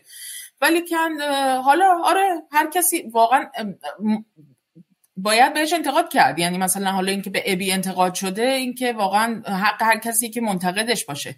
ولی که ایشون امثال ایشون در این جایگاه نیستن که بخوان همچین حرفی بزنن و در مورد خلیج همیشه فارس و اینا صحبت بکنن و در مورد میهن طلبی صحبت بکنن در شرایطی که کارمند و به نوعی رسما مزدور یک دولتی هستند که یکی از بیشترین سرمایه گذاری ها رو در حوزه رسانه‌ای و صنعت رسانه، صنعت خبررسانی، صنعت سرگرمی، صنعت پروپاگاندا، صنعت اپوزیسیون اساسا. یعنی که یکی از دولت هایی که بیشترین سرمایه گذاری رو کرده تو این حوزه اونم عربستان سعودیه. و اصلا هیچ تردیدی نمیشه کرد نسبت به عمق دشمنیش و اون پروژه سیاسی مشخصی که توی منطقه در رقابت با ایران مد نظرش بوده و اینها رسما شدن پادوهای این تلویزیونی که مشخصی که به کجا وصله و حالا میاد میشینه اینجا واسه ما حالا حالا جانماز مخاطب... می‌کشه. یکی از مخاطبا گفته که چه می‌دونم سطح برنامه جدال بالاتر از این حرف هست ما گفتیم که برنامه برنامه نوروزیه و ما می‌خوام گپ بزنیم و نمی‌خوام برنامه خشک باشه. با حالا معروفیم به این که برنامه خیلی خشکه. و اینکه نه من کارم رسانه است. خانم نصر بودن تا حدی کارشون رسانه است. و حالا پشت این چه حالا به نظر گاسیپ میاد به نظر غیبت میاد. ولی پشتش داستانهایی هستش و و فهم این مکانیزم مکانیزم مهمیه. و من شخصا حداقل خودم توی این چهار سال پنج سال گذشته تصمیم گذاشتم که تمرکزم رو روی این بخش بذارم در واقع تحلیل الگوهای رسانه‌ای. و توضیح میدم که چرا اینجا داره اتفاق میفته بدون یه دونه دیگه از این توییتر ببینیم که خیلی جالب تره برای همین سیما ثابت رو دیدیم ما. سیما ثابت مجری مجری ایران اینترنشنال جایی که الاهوازیه بعد از اینکه چه نفر توی اهواز رو کشته بود و بچه مردم رو کشته بود و چه می‌دونم شهروند عادی رو منفجر کرده بود اومده بود زنگ زده بهشون باش تماس گرفته بودن احتمالا از قبل با هم دیگه هماهنگ بودن و گفته بودن سلام خسته نباشید. امیدوارم روز خوبی داشته باشید. خب و با الاهوازیه یعنی هر جای دنیا با تروریست با تروریست مصاحبه کنید و ایران اینترنشنال وایسا و تروریسم قومیتی در ایران عادی کرد. رفتش با مجاهدین خلق این کار کرد. چه می‌دونم تمام این سالها بخشی از جنگ مستقیم بن سلمان تو ایران بوده. بن سلمان زمانی گفتش که من جنگ رو به داخل ایران میارم. مجری این آوردن جنگ به ایران کی بود؟ ایران اینترنشنال یکی از مجریان اصلیش بود. ایران اینترنشنال یکی از مجریان اصلی آوردن جنگ به خیابانهای تهران بود که بخشش رو ما در آبان 98 دیدیم بخشش رو در چم درگیری های مسلحانه این ور دیدیم و غیره. و کسی که اونجاست داره میگه که خلیج همیشگی فارس. و اینجا به نظرم خیلی اتفاق مهمی داره میفته. و اونم اینه که رسانه های واقع از سلاح های سلاح های رسانه‌ای غرب و سعودی و اسرائیل دارن هوشمند میشن. یه موقعی بود که چه می‌دونم رسانه ها کمهوش بودن بلند می‌شدن می‌رفتن مثل دوره مجاهدین می‌رفتن با صدام بغل صدام وای می‌شدن عکس یادگاری می‌گرفتن. اما الان وقتی که سر اون اتفاقات موج عظیم تو فضای مجازی رو افتاد دوزارشون افتاده که این کار خطرناکه. برای همین دارن سعی می‌کنن که اونجاها رو بهش وارد نشن. برای همین از در ملیگرایی دارن وارد میشن. شما فردا اگر ببینید که خبرنگار العربی فارسی هم چه می‌دونم فروهر گذاشته و جاوید ایران اینجا تتوش کرده احساس نکنید که آه چه خوب اینا چقدر ایران رو دوست دارن. خب این رو گذاشته که شما رو راحتتر ابله کنه. اینو گذاشته که شما رو راحتتر فریب بده. اینو گذاشته کار بهترش رو ب... کارش رو مهمتر انجام بده. هیچ رسانه‌ای که نمیاد بگه سلام من سیما ثابت هستم. در این برنامه می‌خواهم گروه های قومیتی در ایران را به جان همدیگر بندازم. فارس ها و ترک ها و کرد ها را به جنگ داخلی با همدیگر بکشانم و می‌خواهم در اینجا جنگ, جنگ هایی چه می‌دونم بین مذهبی ها و کم مذهبی ها و غیر مذهبی ها به وجود هیچ رسانه ای که اون کارو نمی‌کنه که. اجرای اون رسانه خروجی اون رسانه پرفورمنس اون رسانه است که این کار انجام میده. و, و ایران اینترنشنال به عنوان کسی که به عنوان رسانه ای که در این سالها تمام تلاشش کرده که همه گسل های ایران رو فعال کنه. و حالا به روش های خیلی عجیب دیگه. مثلا ایران اینترنشنال جزوه. مثلا من واقعا فکر که این برنامه برنامه خیلی بانمکیه و پریسا مرتب نمیخنده به این جوکا. ولی واقعا فکر کنم اینا جوکه. اینی که ایران اینترنشنال رسانه محمد بن سلمان متعلق به سعودی عربی رسانه اصلی LGBT ایرانه. خب این یکی از بزرگترین جوکای دنیاست. خب رسانه اصلی گروه های همجنسگرای ایرانیه. خب یعنی کسانی که بعد مثلا حالا آمریکا ازشون دفاع کنه ما میگیم آقا در سیاست های آمریکا حمایت از اقلیت های جنسیتی هستش. محمد بن سلمان که 81 نفر رو دو هفته پیش گردن زده چرا؟ برای اینکه بخششون در در کمپین اعتراض به این بودن که چرا داریم محله های ما رو خراب می‌کنی یعنی همون کاری که آسیه پناهی در ایران کرد و 81 نفر بخششون چه می‌دونم حالا سال 2012 و 13 گرفته بودن. بخششون اعتراض های اینجوری بوده. 81 نفر اعدام که برای کار برای حرف زدن برای اعتقاد سیاسی داشتن. و ایران اینترنشنالی که سال گذشته دو سال گذشته مهمترین کمپین برای نوید افکاری بود. نوید افکاری که درست و غلط حکمش قتل عمد یک نفر دیگه بود. خب ایران اینترنشنالی که مهمترین کمپین کننده برای نوید افکاری بود یک کلمه از اعدام 81 نفر به خاطر به خاطر چند؟ به خاطر فعالیت سیاسی نگفت. و اینجا میاد خلیج فارس می‌خواد از آن خودش کنه. دقیقا اینجاست که شما باید بترسید.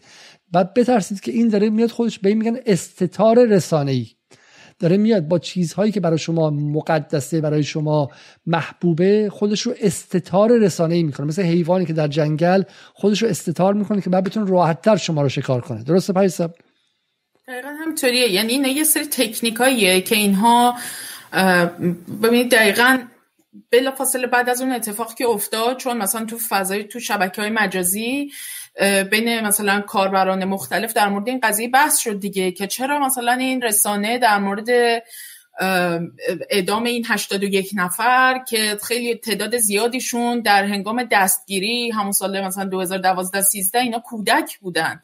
کودکان مثلا 11 12 ساله بودن و اینا اون موقع دستگیر شدن تا الان نگهشون داشتن تو زندان و حالا سرشونو در واقع گردن زدنشون و ادامشون کردن. و با یک تیتر خیلی خونسای انگار که مثلا یک اتفاق خیلی عادی افتاده این رسانه نهایتا به این موضوع اشاره کرد که یک عده مثلا به دلیل کسانی که مجرم امنیتی بودن مثلا در عربستان سعودی مثلا اعدام شدن. همین در همین سطح. بعد وقت تو میگی چرا نمیخندی به این جوک واقعیتش اینه که اینا رو خیلی وقت پیش خندیدیم بهشون به خاطر اینکه همون موقعی که مثلا عربستان سعودی رو به عنوان نمی‌دونم رئیس دوره‌ای کمیسیون حقوق بشر سازمان ملل متحد گذاشتن.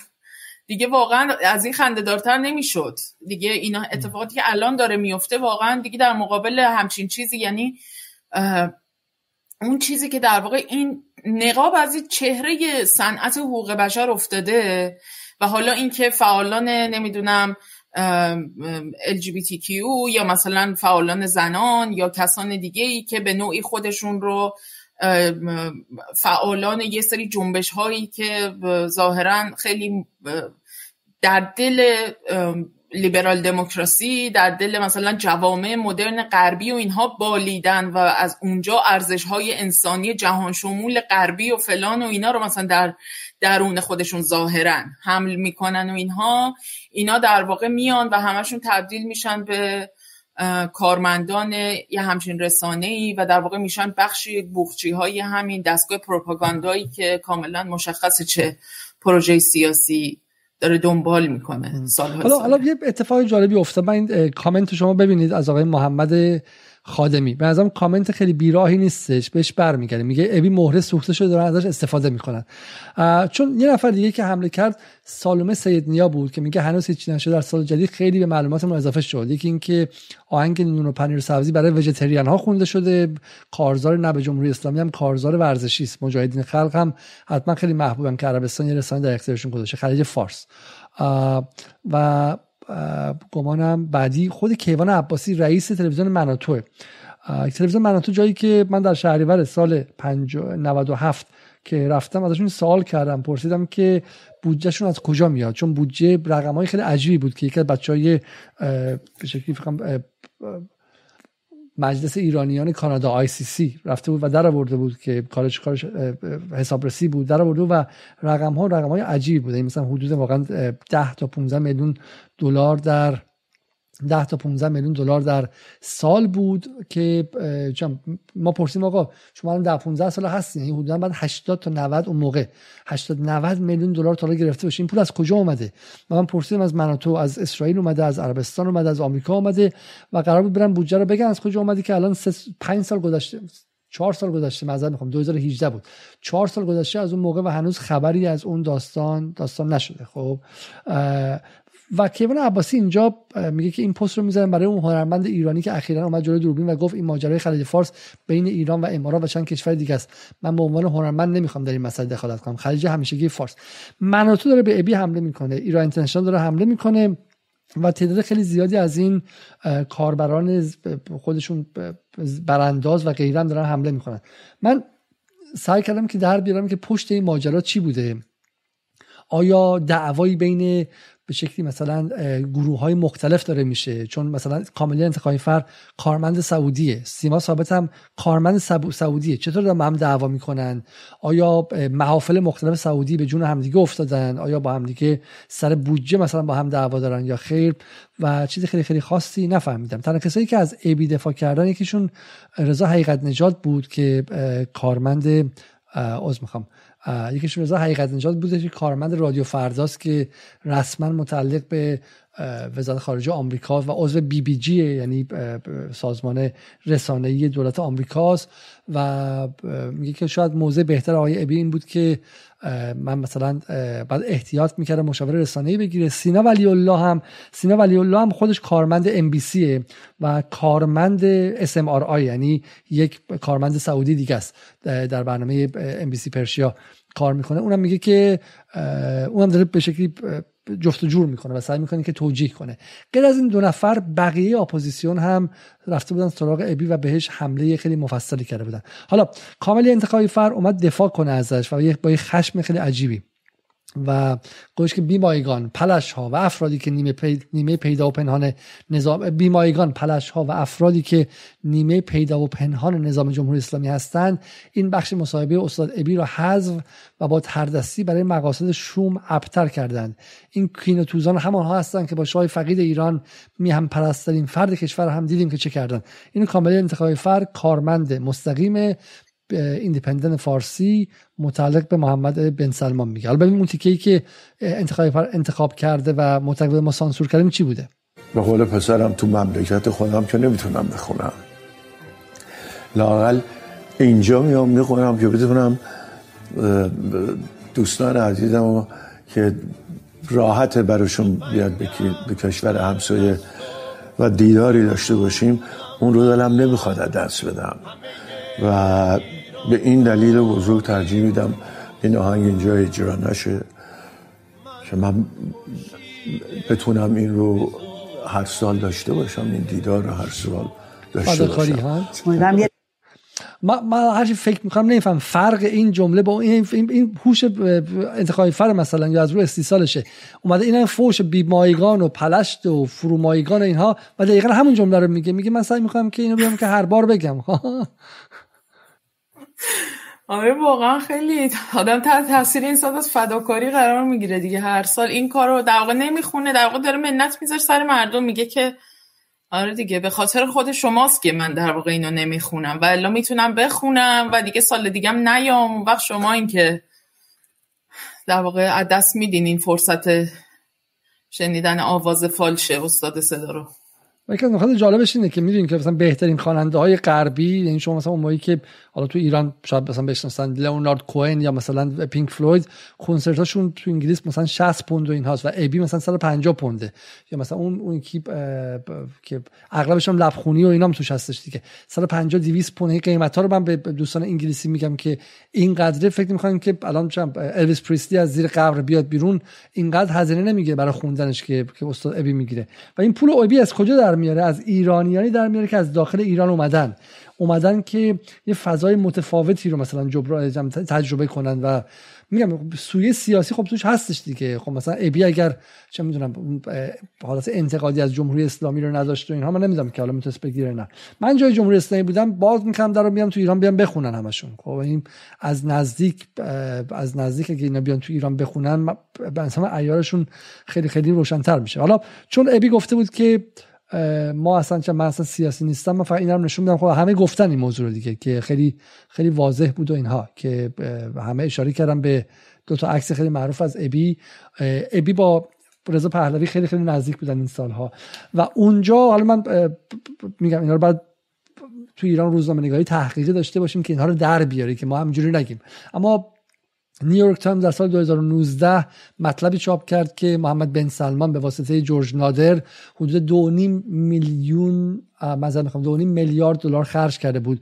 برای مجموعه از جنگ روانی مالی و خرابکاری های فیزیکی واقعی که حتی قتل سلیمانی هم جزش بود که حالا بعدا ترور سلیمانی که بعدا ترامپ این کار انجام داد.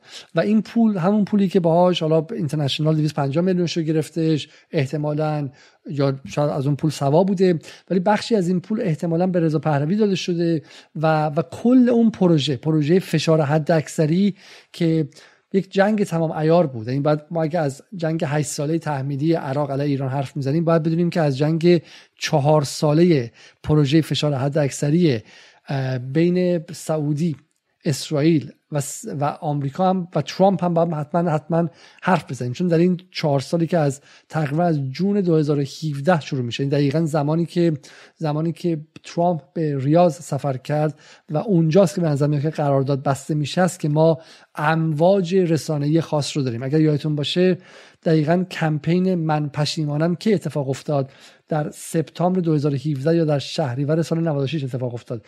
و همون سلبریتی هایی که به روحانی رأی داده بودن درست سه ماه بعدش گفتن ما پشیمانیم. خب شما نمی‌تونید سه ماه پشیمون شی. حالا من منتقد روحانی ام اینقدر بهش حمله کردم. ولی روحانی هر چقدر بد و خراب باشه که شما سه ماهی که پشیمون نشدی از رأیت همیشه بعد از دو سال ممکن پشیمون شی. یه سال ممکنه پشیمون شی. روحانی خورداد تو بهش رأی دادی. چطور شهری و پشیمون میشی؟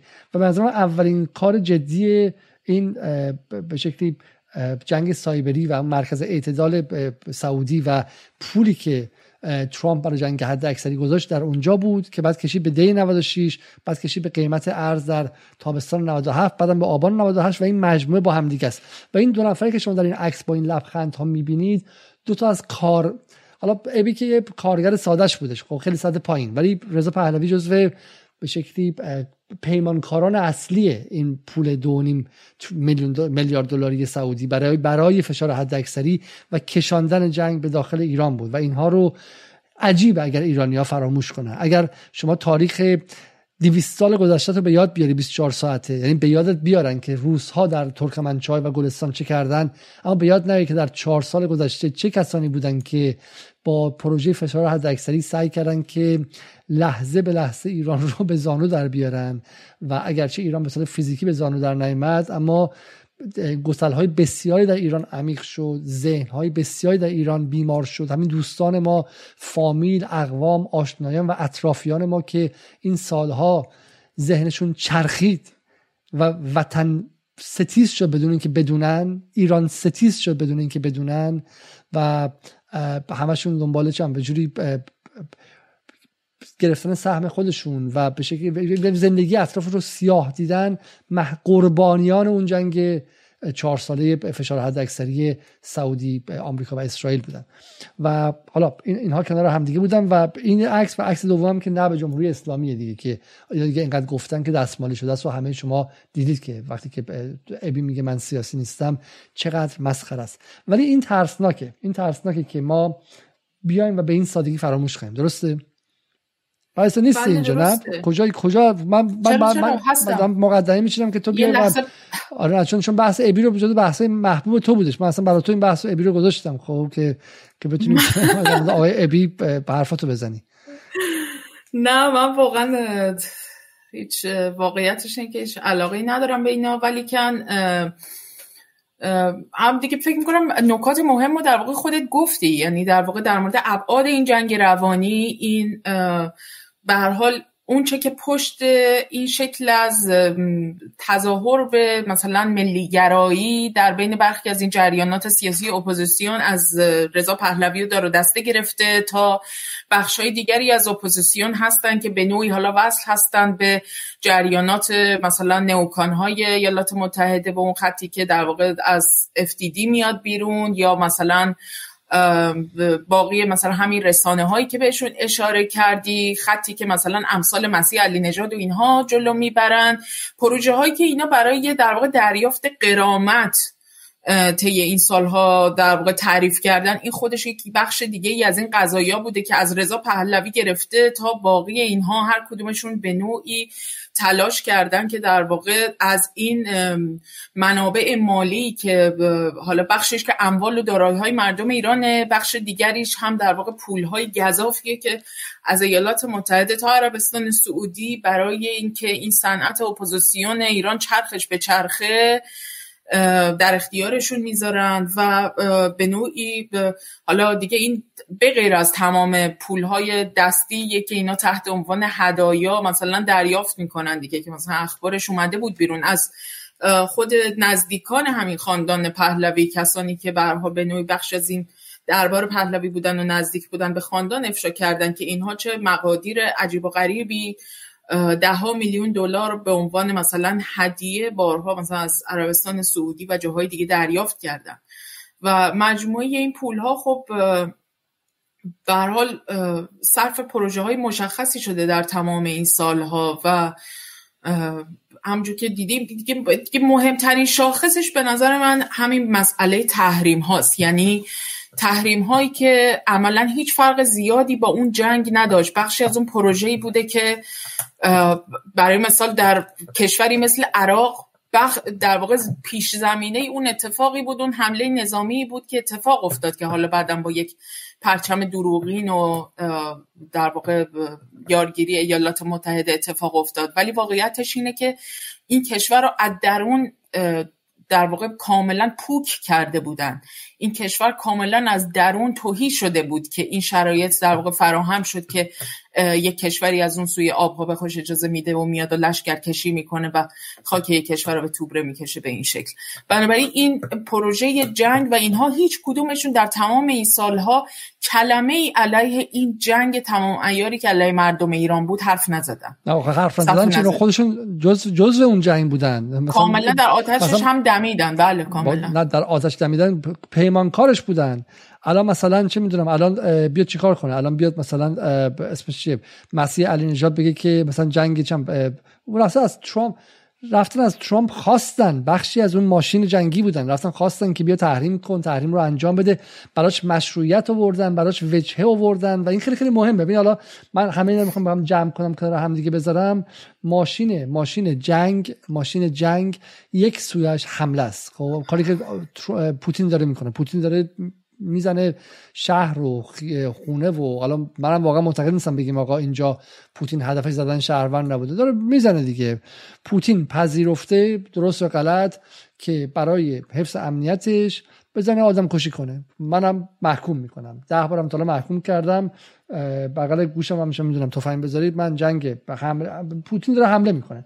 ولی فرقش چیه با آمریکا؟ حالا آمریکا تو عراق و افغانستان نمیگیم که اونم این کارو کرده. اینه که آمریکا چون در تلفیق با جنگ رسانه این کارو انجام میده.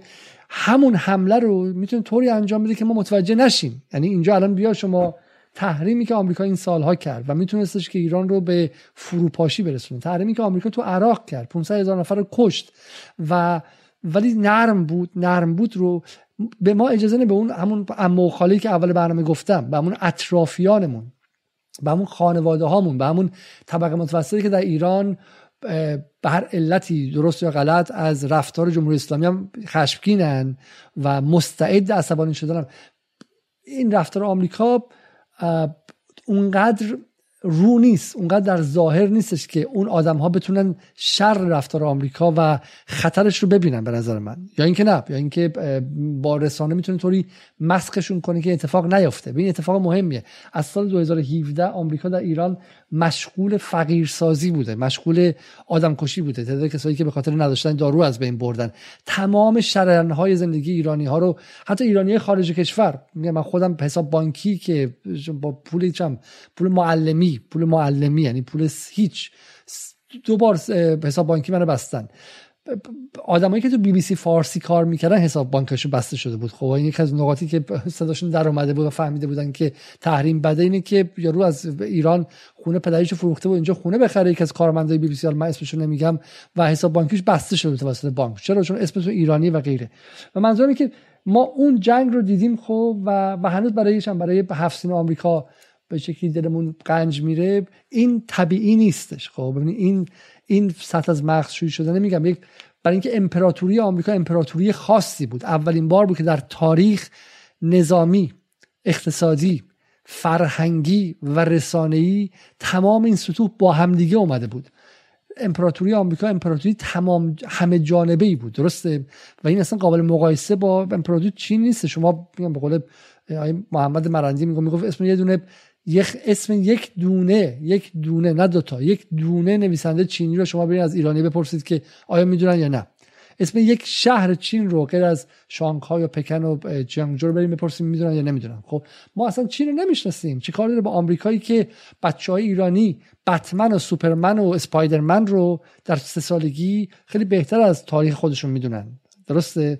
همین برای من معتقدم که واقعا ما میگم هنوز هم هنوز هم اگرچه ما از چرخش جهانی حرف می‌زنیم اما دست کم گرفتن آمریکا و دست کم گرفتن عمق عمق قدرت امپراتوری آمریکا تو حدی چه می‌دونم اشتباه.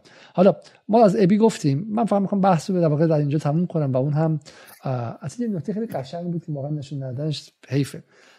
چون بحث زیبایی خلیج فارس شد میگه عکسی زیبا از عبور USS سنتری و پورتلند نیروی دریایی ایالات متحده آمریکا از تنگه هرمز به سوی خلیج فارس در منطقه تحت پوشش سنتکام اکتبر 2021 و ما به زودی ممکنه که اگر واقعا اگر واقعا در ایران قدرت نظامی ایران اضافه نشده بود ممکن بود که ورود سربازان آمریکایی رو از خلیج همیشه فارس به مرزهای جنوبی ایران همیشه زیبا داشته باشیم و بعد کشته شدن شهروندان ایرانی توسط چه می‌دونم اصلا آمریکا به ایران بگه چه می‌دونم خیلی ایرانیان قدرتمند ملت زیبا بعد مثلا مثل عراق مثلا بزنه چه یه میلیون نفرشون بکشه. این عکس به نظر من توضیح دهنده خلیج فارس اینکه من ترجیح می‌دادم که آمریکا می‌گفت خلیج عربی ولی گورش رو از اون خلیج گم می‌کرد. یعنی اینجاست که شما می‌تونید بفهمید که حالا ما رو با چی دارن بازی میدن. من خودم شخصا به عنوان کسی که زندگیم رو گذاشتم برای دفاع از امنیت ملی ایران به اون معنی هم ناسیونالیست نیستم. معتقدم هستم که خون مردم افغانستان و عراق همونقدر ارزش داره که مردم ایران ارزش داره و خونه ایرانیا به هیچ وجه رنگین تر هم نیستش. معتقدم همه انسان های جهان برابر هستن. اینو من بگم بعدا کسی نخواد کش کنه. یه نفر کش کرده که علیزاده میگه که علیزاده چم معتقد انسان با هم برابرن. فلان فلان شده. از ایران حرف می‌زنه. خب انگار مثلا مثلا گناهیه. نه من معتقدم انسان با هم برابرن. ولی ولی ما در ایران بزرگ شدیم و ما مسئول این هستیم که قلدرهای جهان به این مرز وارد نشن. حالا اگه در عراق بزرگ شده بودیم مسئول این بودیم که قلدرهای جهان به عراق وارد نشن. خب ولی من به عنوان ایرانی که زندگی برای این راه گذاشتم ترجیح می‌دادم که همین الان تمام جهان بگن خلیج عربی ما همچنان بگیم خلیج فارس. ولی نیروهای آمریکایی گورشون از این منطقه گم کنن و آخرین ناوگانشون هم از این منطقه بره بیرون. من ترجیح می‌دادم که سعودی ها بگن بگو بگو پرستو چی می‌خواستی بگی؟ نه تو تموم کن صحبت تو چون بحث من یه چیز دیگه میشه آره چون من من آره من منظورم این که ببینید مخاطبانی که این سالها تکه تکه شهروندانی که در این سالها تکه تکه مرزهاشون رو از دست دادن به تحریم عادت کردن. به اومدن پول سعودی عادت کردن. پول سعودی رفته لای هنجره تک تک خواننده ها از آرش و از ابی و از تک تک خواننده ها پول سعودی رفته لای هنجره و کلمات تحلیلگرانشون. آقای فرج سرکوهی چپگرا تا اینجا توی پول سعودیه آقای حسین علیزاده دیپلمات ارشد سابق ایران کاردار هفتم ایران در فلانجا تا اینجا تو پول سعودیه. مثلا من اینم نکته اضافه بگم. شما می‌دونید که تحلیلگران اینترنشنال تحلیلگر نیستم. من خودم بی بی سی که می‌رفتم برای پرگار 150 پوند به می‌دادن برای صفحه 220 پوند به می‌دادن. ولی اینترنشنال اینجوری نیستش. کسانی که می‌بینین زیاد میرن هفته یه بار میرن اینها حقوق ماهانه می‌گیرن و اینا موظفن این تعداد ساعت رو در ماه پر کنن. برای همین مثل بازی های چیزه که حالا من چشم میبندم تو برو قایم شو تو قایم من قایم میشم تو برو چشم ببند. مراد ویسی کارمند ایران اینترنشنال و سعودیه. حسین علیزاده کارمند اینترنشنال و مهمان و کارمند سعودیه. فراد سرکویی کارمند سعودیه. نامور حقیقی کارمند سعودیه. هر کسی که شما در اونجا می‌بینید که به عنوان مهمان دائم میره اینها قرارداد دارن با ایران اینترنشنال. من اینو به عنوان کسی میام در لندنم. اینترنشنال یک بار من قبلا به دادگاه می‌خواسته ببره. در آبان 98 و نبرده و اینکه موقع ما گفتیم در فضای مجازی تا تای خط هستیم به خاطر مرگ خاشخشی فضای سعودی خیلی تدافعی بود اون موقع و جرأت نکردن و من ادعایی که می‌کنم ممکنه فردا من بدون به دادگاه دعوت کنم و من دارم میگم بر اساس شنیده های من از داخل ایران اینترنشنال کسانی که به مهمان زیاد میرن قرارداد دارن با ایران اینترنشنال. بگو پاریسا جان.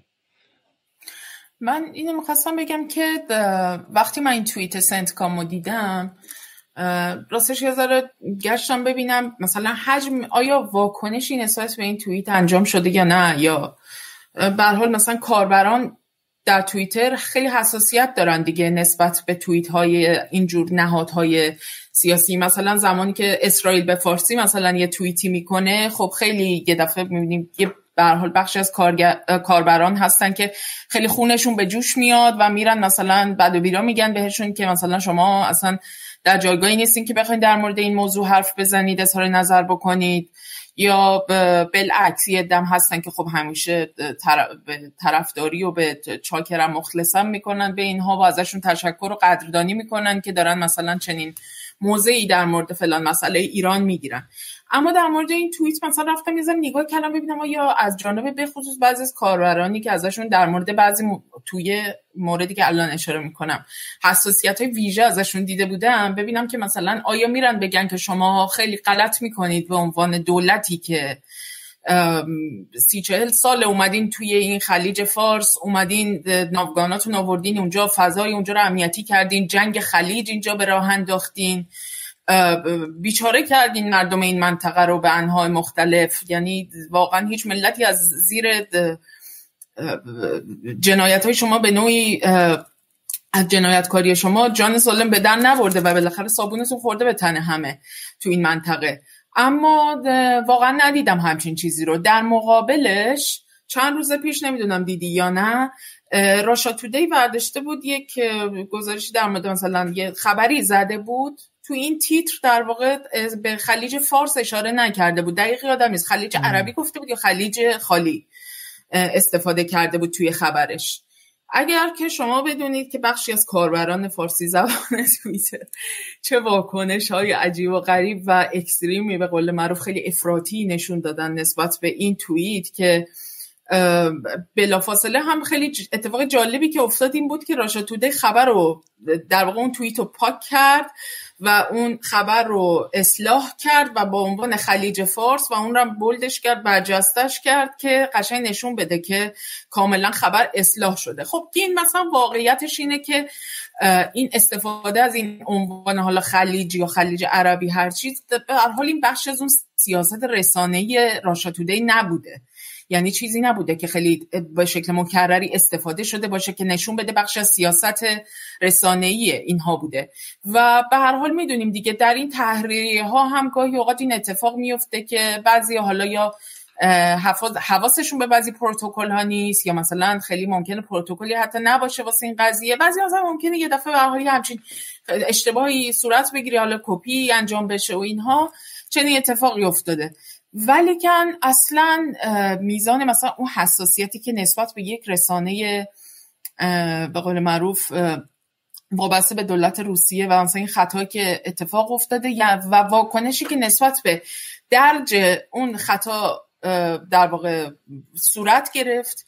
در مورد اصلاحیش در واقع اون در هیچ چیزی ندادن که هیچ به روز رسانی نکردن اعتراضاتشون. من من که الان راشی توده هم اسرائیل میگم به فارسی دفعه قبل علی عبدی هم تو این برنامه گفت اسرائیل به فارسی می‌زنه خلیج فارس به عربی می‌زنه خلیج عربی. خب؟ و این چیزی که پذیرفته شده. عربام در رسانه قوی اگر فردا روسیه من اینو بگم اگر روسیه فردا منافعش با سعودی بیشتر شه فروش تسلیحاتش به سعودی بیشتر شه بعدم ببینید تو ایران براش منفعت نداره. دولت ایران می‌خواد مثلا مثلا غرب بچرخه راشد از اون فردا ممکن به فارسی هم میگه خلیج عربی. هیچ چیز بعیدی نیست. چینیا با هر حکومتی دنبال منافع خودشه. خب ما همه حرفمون اینه که آقا ما بریم با روسیه و چین نزدیکتر شیم چون در حال حاضر منافع ما مشترکتره. این نیستش که روسیه و چین بهترن. خب اینه که منافع ما با هم مشترکتره. اگر هم نه منفعتشون با ایران اونقدر زیاد شه که ببینن ایران ناراحت میشه چم سردر خودشون هم می‌زنن. درود بر خلیج فارس. خب از فردا اصلا چم همشون فارسی حرف می‌زنن. میگم بایدن بایدن. در 80 سالگی پیرمرد میگم اسم خودش رو بلد نیستش احتمالا چه می‌دونم جای خودش رو شبا خیس می‌کنه در این سن سال. ولی ولی اومده بغل سفره هفتین وایستاده که کارش انجام بده که بتونه برای برای دولتی که گذاشتن بالا سرش بتونه براش منفعت بیشتر از ایرانیا بیاره. هر حکومتی برای منفعتش حاضر همه کار بکنه و اگر منفعتشون با در با ایران بیشتر گره بخوره مطمئنا اینها هستش. حرف من چیز دیگه اینه که تمرکز زیاد رو خلیج فارس و کلمش داره باعث میشه که سویه های دیگه خلیج فارس فروشی فراموش شه خب این که آقا این خلیج فارس که از فارس بودن افتاد؟ حالا یکیشون گفته بود که خلیج فارس وقتی از فارس بودن افتاد که ایران اونو به چینیا فروخت. نمیگه که خلیج فارس وقتی از فارس بودن افتاد که آمریکا اومد و نصف ناوگان نصفش رو با ناوگانش پر کرد. بعد از سال 1990 اولین کاری که آمریکا پس از پایان جنگ سرد و پس از فروپاشی شوروی کرد اشغال نظامی خلیج فارس بود. یعنی میزانی از پایگاه نظامی در اینجا چید که توازن منطقه برای اولین بار از سال 1945 به این ور عوض شد. خب پایگاه نظامی آمریکا در قطر در دهران عربستان در امارات در کل منطقه رو پایگاه باران کرد و اونجا شما نگران نبودید. خب که فاصلتون با ناوگان های هواپیما بر آمریکا گاهی وقتها به ده کیلومتر نه به یک کیلومتر رسید و گاهی وقتا اون ناوها وارد مرز ایران شدن. و اگر نبود اون قایق های تندروی چهار تا بچه چه می‌دونم از جان گذشته از داخل اون مرز مرتب رد میشن و شما داشتن اون مرزها داشتن. شما از اون ناراحت نیستین از اون کلمه به تنهایی ناراحتین. برای من میگم ابی غلط کرده و مفصلا به نظر من شد ولی به نظر من پشت این دعوا چیز دیگه ای بود که من نداشتم پیدا کنم. یا دعوا بین محفل اماراتی ها با سعودی ها بود یا دعوا بین دو تا محفل مختلف سعودی بود. یا اینکه دیده بودن که ابی تاریخ مصرفش گذاشته و مهره سوخته است و با زدن اون سعی برای خودشون اعاده حیثیت کنن کردیت بخرن اعتبار بخرن تا جای دیگه مصرف کنن. مواظب باشید که همین سیما ثابت و اون سالومه سیدنیا و اون جماعتی که این روزا دارن به کیوان عباسی رئیس مناطق و غیره که دارن مرتب حمله می‌کنن به ابی فردا خودشون همون میزان وطن فروشی رو به شکل دیگه می‌کنن و شما حواستون هم نیستش. همون در این سالها وقتی که ابی داشت مرتب پول سعودی می‌گرفت و نرمالایز می‌کرد و پیمانکار جنگ فشار حد اکثری بود هیچ متون حواستون بهشون نبود که ابی داره چه می‌کنه. اما برگردیم به بحث مهمتر. اگه می‌خوای چیزی بگی سر با ابی بگو که می‌خوام این سر بحث آخر و بحث رو تموم کنیم. نه نکته خاصی ندارم دیگه در این مورد. نه بریم سراغ بحث آخرم آره آره. خب خب برای میگم اون جمله طلایی حالا من که دلایلی گذاشته این بود که میگم جمله طلایی که تو نوشته بودی که دعوای مناتو و دعوای دعوای مناتو و اینترنشنال در این سمت و ایندیپندنت فارسی در اون ور سر خلیج فارس دعوای واقعا احرار و شام و چه می‌دونم تحریر و شام و به لوای داوود و جبهت نصره با هم دیگه است. خب اما, یه نکته آها یه نکته ذهنم رسید فقط بگم در یه جمله. و اون اینه که در مورد این یه مقداری تنش هایی که در درون خود خاندان سعودی وجود داره و در واقع به نوعی یه ذره بن سلمان رو به نظر می‌رسه که گذاشتن کنج دیوار. اینم شاید موثر بوده باشه توی این قضیه چون یه مقداری سطح تنشا در درون خود سعودی هم بالا گرفته. یعنی ممکنه بخشی از اون رقابت های درونی اون در خود خود همون سعودی هم باشه. لزوما سعودی امارات ممکنه نباشه. حالا این نکته مهمه چون مثلا ما سر قطر قبلا دیدیم که دعوای بین الجزیره و العربی جدید که اتفاق افتاد دعوای بین السانی و پسرش بود دیگه. خب یعنی گاهی وقتا این دعوا بین گروه های در داخل نظام هم گاهی وقتا صورت می‌گیره. ممکن ممکنه رقابت خاصی باشه. خب بریم پسر بحث آخرمون و بحث مرگ مادلین آلبرایت. آره خوشبختانه سال 1401 با در واقع کنار رفتن و در واقع از بین رفتن یکی از چهره های شاخصی که به نوعی میشه گفت حالا هم برای بخشی از مردم منطقه ما تو غرب آسیا خیلی به حال از جهات مختلف اهمیت داره و هم در خود اروپا یعنی در اروپا هم بخشی از مردم هستن که در بعضی کشورها مثل سربستان و در حوزه بالکان که واقعا پیام های حاکی از شادی در واقع از مرگ چنین کسی که اون رو به عنوان یکی از جنایتکاران جنگی به خصوص در جنگ بالکان می‌دونستن در واقع ازش تو شبکه های مجازی خیلی در موردش منتشر شده بود و به حال درسته که نمیشه به هیچ عنوان اون ماشین جنگی اون ماشین جنگی سیاست خارجی ایالات متحده رو به هیچ عنوان نمیشه به افراد تقلیل داد. یعنی حتی مثلا مرگ افرادی که حالا دیدم یه عده نوشته بودن که این شادی ما تا زمانی که خبر کیسینجر نیاد مثلا تکمیل نمیشه. ولی واقعیتش اینه که اینها این ماشین جنگی استراتژیست ها کسانی که به نوعی این خطوط رو این پروژه های جنگی رو جلو می‌برن اینها رو در واقع به وفور تولید کرده. آلبرایت نباشه یه نفر دیگه جایگزینش میشه. کاندولیزا رایس نفر بعدیه که در واقع شاید در واقع به نوعی جایگزین آلبرایت بشه توی پروژه دیگه ای و کمان که تا الانش هم به حال نقش ویژه‌ای داشته توی سیاست خارجی ایالات متحده سیاست, سیاست های جنگ طلبانه ایالات متحده. آره این می‌خواستی چی بگی تو؟ حالا می‌خواستم مثلا حس شخصی خودت چیه؟ تو آلبرات یادته دیگه درسته؟ چون دهه هفتاد گمانم تو وارد کار سیاسی شده بودی درسته؟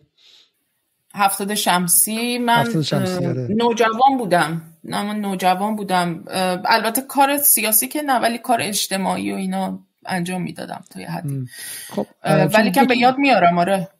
چون دو تا نکته در مورد آلبرایت هستش که خود منم مثلا اون موقع واقعا باور می‌کردم و یکی از دلایلش این بود که تو ایران من سر بحث با مرتضی محیطم اینو تکرار کردم اینجا دیگه تکرار می‌کنم و سرش با واسیم جدی با هم دیگه به حرف بزنیم. ولی تو ایران ما هیچ گونه درکی از جنگ یوگسلاوی نداریم و آلبرایت خب خیلی همه کاره جنگ یوگسلاوی بود درسته؟ بله آلبرایت یکی از در واقع به عنوان اولین وزیر امور خارجه زن ایالات متحده در دولت کلینتون به نوعی میشه گفت کارگزار ایالات متحده بود در جنگ بالکان و خیلی در مورد این قضیه به نوعی میشه گفت یک انگیزه ویژه‌ای داشت که خیلی برای من عجیب بود همیشه. و حتی البته خیلی هم بابت این قضیه ازش تقدیر شده که انگار که مثلا افشاگر یک کشدار به خصوص به خاطر کشدار مثلا سربرنیتسا و اینا خیلی ازش تقدیر و اینها تشکر شده که اومده افشاگری کرده چنین جنایاتی رو. ولی واقعیتش اینه که مشکل مجموعه این شکل است. در واقع این بسته هایی که تحت عنوان یه بسته های اطلاعاتی در مورد وقایع وقایع مهمی پدیده های مثل این جنگ وحشتناکی که تو بالکان اتفاق افتاد به افکار عمومی تو دوره های مختلف عرضه میشه حالا تو اون دوره دهه 90 این شبکه های مجازی و این رسانه ها اصلا به این قدرت و به این وسعت فعال نبودن که در واقع اطلاع رسانی بکنن به افکار عمومی. ولی کن اونچه که نهایتا برجاموند در افکار عمومی این بود که مثلا یک جماعتی یک قومی که سر بودن در واقع رفته بودن و یک قوم دیگری رو که خیلی مظلوم بودن صرفا داشتن قتل عام می‌کردن که ایالات متحده طبق معمول مثل یک فرشته نجات بخشی از اون ور اقیانوس پیدا شد و در واقع فرمان بمباران کردن در واقع این آدمخورها رو صادر کرد و همین یعنی به این ترتیب اون مردم از قتل عام بیشتر نجات پیدا کردن. ولی خب این واقع واقعا به این شکل نبوده. یعنی مجموعه اون روندهایی که طی شد برای اینکه چنین اتفاقی بیفته و اساسا نقش ایالات متحده در تشدید و تعمیق اون اختلافات قومی که در اون محدوده بوده اساسا در موردش هیچ صحبتی نشد و هنوز هم که هنوزه بسیاری هستن که اصلا از این موضوع خبر ندارن که در واقع چه اتفاقی افتاد که از اون کشور پهناور یوگسلاوی که در اروپا به حال کشور قدرتمندی بود حتی در کل اون جنگ سرد تو اون فضای رقابتی که به حال بین دو بلوک شرق و غرب بود اینها به عنوان یک کشوری که جز بنیانگذاران حالا اون جنبش عدم تعهد یعنی کشورهای غیر متحدها بودن. اینها تونسته بودن در یوگسلاوی علیرغم تمام اون شکافهای قومی و اختلافاتی که به شکل تاریخی از قرنها قبل توی اون محدوده به دلایل مشخصی وجود داشت تونسته بودن این همزیستی رو بین گروه های مختلف برقرار بکنن و اون در واقع کشوری که از مجموعه ای از این اقوام تشکیل شده بود چه, چه اتفاقی براش افتاد که مثلا بعد از مرگ جنرال تیتو به تدریج این شکاف ها توش هی تعمیق شد و عملا بعد از فروپاشی اتحاد جماهیر شوروی ایالات متحده در جهت همون سیاست هایی که الان در مورد روسیه هم در موردش بارها حرف زدیم. یعنی این سیاست گسترشش به شرق در واقع قدرتمندتر کردن ناتو در کشورهایی که نزدیکتر بودن به روسیه و به نوعی خرد کردن کشورهایی که بزرگ بودن زیادی بزرگ بودن به نظر ایالات متحده از جمله یوگسلاوی که این استعداد رو داشت که به خاطر تنوع قومی که درش وجود داشت کروبات ها سرب ها بوسنیایی ها در واقع مقدونیایی ها اینها رو در واقع مجموعا همه رو در مقابل همدیگه قرار بده و یک همچین در واقع پدیده وحشتناکی که از دلش اومد بیرون و اون کشدار اون در واقع خیش فامیل کشی همسایه کشی اون اتفاق وحشتناکی که شاهدش بودیم تو شهرهای مختلف رخ داد عملا. جالب اتفاق جالب در مورد جنگ بوسنی افتاد. اینکه حالا خیلی یادشون نیستش. اون موقع ایران نیرو فرستاد که و هیچ کس نگفتش که به ما چه ربطی داره تو بوسنی بجنگیم مگه ما چه مرز مشترک داریم مگه حرمه. مگه همون بحثی که سر سوریه اتفاق افتاد ایران در بوسنی هم رسما نیرو فرستاد. ولی چون اون لحظه رفتار ایران در سیاست خارجی همراستا با رفتار ناتو بود و خواست ناتو و آمریکا بود هیچ گونه مشکلی وجود نیامد. یک. درسته. همین الان هم اگر که جمهوری اسلامی برای اوکراین نیرو بفرسته شما فکر می‌کنید عده خوشحال نمیشن؟ همین جماعتی که در مورد روسیه مثلا داشتن در ببخشید در مورد جنگ سوریه این همه انقلت می آوردن و بحث می‌کردن. نمونهش رو البته تو افغانستان هم دیدیم دیگه به یه شکل دیگه ای آره. البته اون یه کمی تفاوت هایی داشت ولی که همین الان من شرط ببندم سر اوکراین. نگران پولم نمی‌شدن. یه نکته اینه. دومش اینه که به نظر جا داره برگردیم عقب و ببینیم که ما حضورمون در جنگ یوگسلاوی و چرا ما در جنگ یوگسلاوی رفتیم شرکت کردیم؟ بوسنی که الان معرض و به شکل معرض نه محل جولان سعودی اول و بعد ترکیه است. یعنی دقیقا همونطور که مثلا لیبی و مثلا به موقع سوریه و غیره دعوای بین سلفی ها و وهابی ها بود. بوسنی هم الان دقیقا سرمایه گذاری وسیع سعودی ها یک سمت و سرمایه گذاری اخوانی ها سمت دیگه است. درسته؟ و ما اصلا, اصلا ایران جایی نداره و هیچ قرابتی نداشتیم. ما چرا رفتیم در اونجا و همراستا با ناتو کار کردیم و انتخاب آقای ولایتی و آقای هاشمی رفسنجانی بود دیگه. درسته؟ درست بله. حالا نمی‌دونم یعنی یه ذره فکر کنم این بحث یه ذره گسترده میشه و قرار بود که زیاد جدی نباشه. صحبتمون راجع به این ولی جا, جا داره که یه برنامه کامل در مورد جنگ یوگسلاوی بذاریم و همینطور یه برنامه کامل در مورد نقش نقش جنگ یوگسلاوی در تثبیت و گسترش ناتو در پس از فروپاشی شوروی. یعنی یوگسلاوی خیلی نقش مهمی داره و کلا از رادار تاریخی ایرانیان بیرون یوگسلاوی. هیچ کی نمی‌دونه. و خود ایرانی هم شرکت کردن بهشون افتخار می‌کنن که ما رفتیم مثلا چه می‌دونم مانع نسل کشی شدیم اینکه حالا نسل کشی بوده سرب ها نسل کشی کردن و غیره حتما مثلا تاریخی وجود داره. اما اینکه چگونه اون اتفاقات تبدیل شد به چیزی که ناتو رو مشروع کنه و حضورش در اروپا رو زیاد کنه خیلی خیلی جالبه اما چند تا نکته می‌خوام بگم یکی اینکه حالا این ویدیو رو حتما دیدین شما و جا داره که یک بار دیگه این ویدیو رو ببینیم و آلبرایت رو از نزدیک بشناسیم که چه شخصی بود We have heard that a half a million children have died. I mean that's more children than died when, when in, in Hiroshima. And and you know is the price worth it? این مصاحبه معروف سی بی اس آمریکا با آلبرایت که میگه ما شنیدیم که نیم میلیون کودک در عراق به خاطر تحریم ها مردن. این تعداد بیشتر از کودکانی است که در افرادی که در هیروشیما مردن. آیا واقعا ارزشش رو داشت؟ حالا دیدین حتما دیگه. و دو نکته من قبلش بگم یکی اینکه تحریم آدم می‌کشه. تحریم جنگه. اصلا فراموش نکنید. اگر شما زیر تحریم بودید زیر جنگ بودید. یه موقع خمپاره میندازن سمتتون. یه موقع کاری می‌کنن که تخت بیمارستانتون قدیمی شه و از کار بیفته. هواپیماتون از کار بیفته و زمین بخوره و از بین بره. خب؟ و چه می‌دونم ماشیناتون قدیمی شه و ایربگش باز نشه. به اون شکل شما رو می‌کشن. کشورتون رو از توسعه معمولی که حقش بوده عقب میندازن خب؟ و به اون شکل آدم کشی می‌کنن. نیم میلیون نفر در عراق با تحریم های آمریکا مردن. با تحریم. و برای همین وقتی میگیم که مسیح ما وقتی در کودک فقط. نه آدم. نیم میلیون کودک. ما وقتی که در این سالها می جنگیدیم که مسیح علی نجات شیرین عبادی شادی صدر وقتی از تحریم میرن تقاضای تحریم می‌کنن دارن اعلام جنگ می‌کنن به ایران. همون کاری می‌کنن که مریم رجوی با حضور در ارتش صدام می‌کرد. مثلا نه اینها تحریم های هوشمنده. فقط کودک های آخوندا رو می‌کشه. فقط کودک های حزب رو می‌کشه احتمالاً خب هوشمند هوشمند تحریم هوشمنده. بقیه رو نمی‌کشه. برای همین برای همین جو این, این سی ثانیه‌ای که از گفتگوی سی بی اس با مادن آلبرایت هست رو من جای صدا سیما بودم روز یک بار پخش می‌کردم.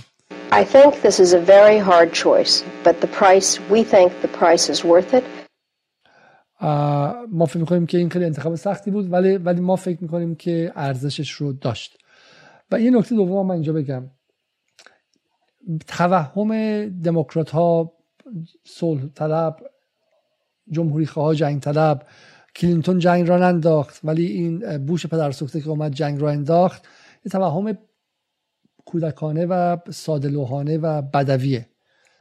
شما در یک تیم فوتبال اون کسی که وسط هافبک پاس میده کسی که جلوی گل می‌زنه. کلینتون عراق رو بوش پدر حمله کرد به عراق.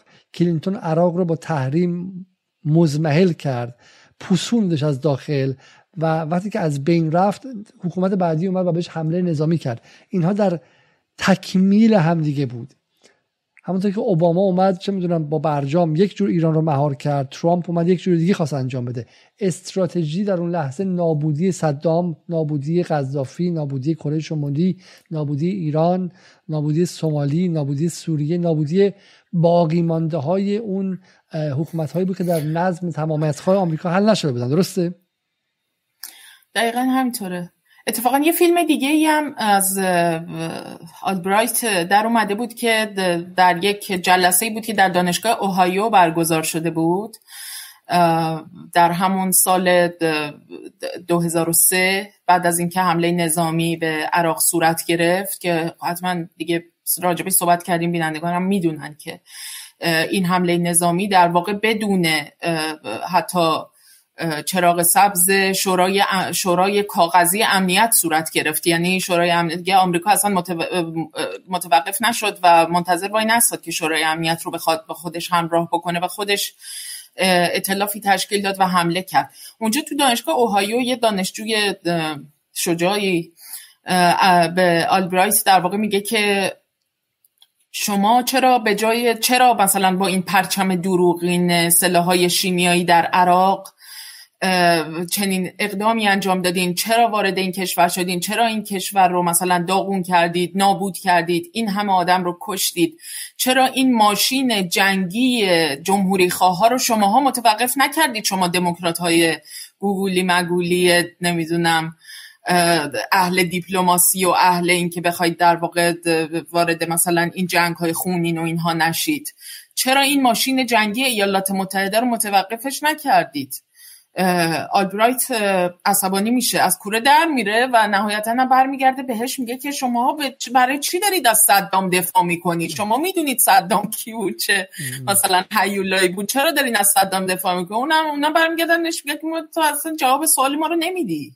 تو داری یه چیز دیگه میگی. یعنی واقعیتش اینه که اینها این که اینها دو تا در واقع این چهره جانوسی سیاست ایالات متحده این دو چهره داره. این خدای یعنی سابق روم که دو چهره داره. بله از برش این چهره باید در واقع این دو چهره بودن سیاست ایالات متحده و دستگاه سیاست خارجیش در واقع چیزیه که مدام باید با کنار همدیگه گذاشتن این وقایع این فاکت هایی که در واقع رخ داده باید روش تاکید بشه.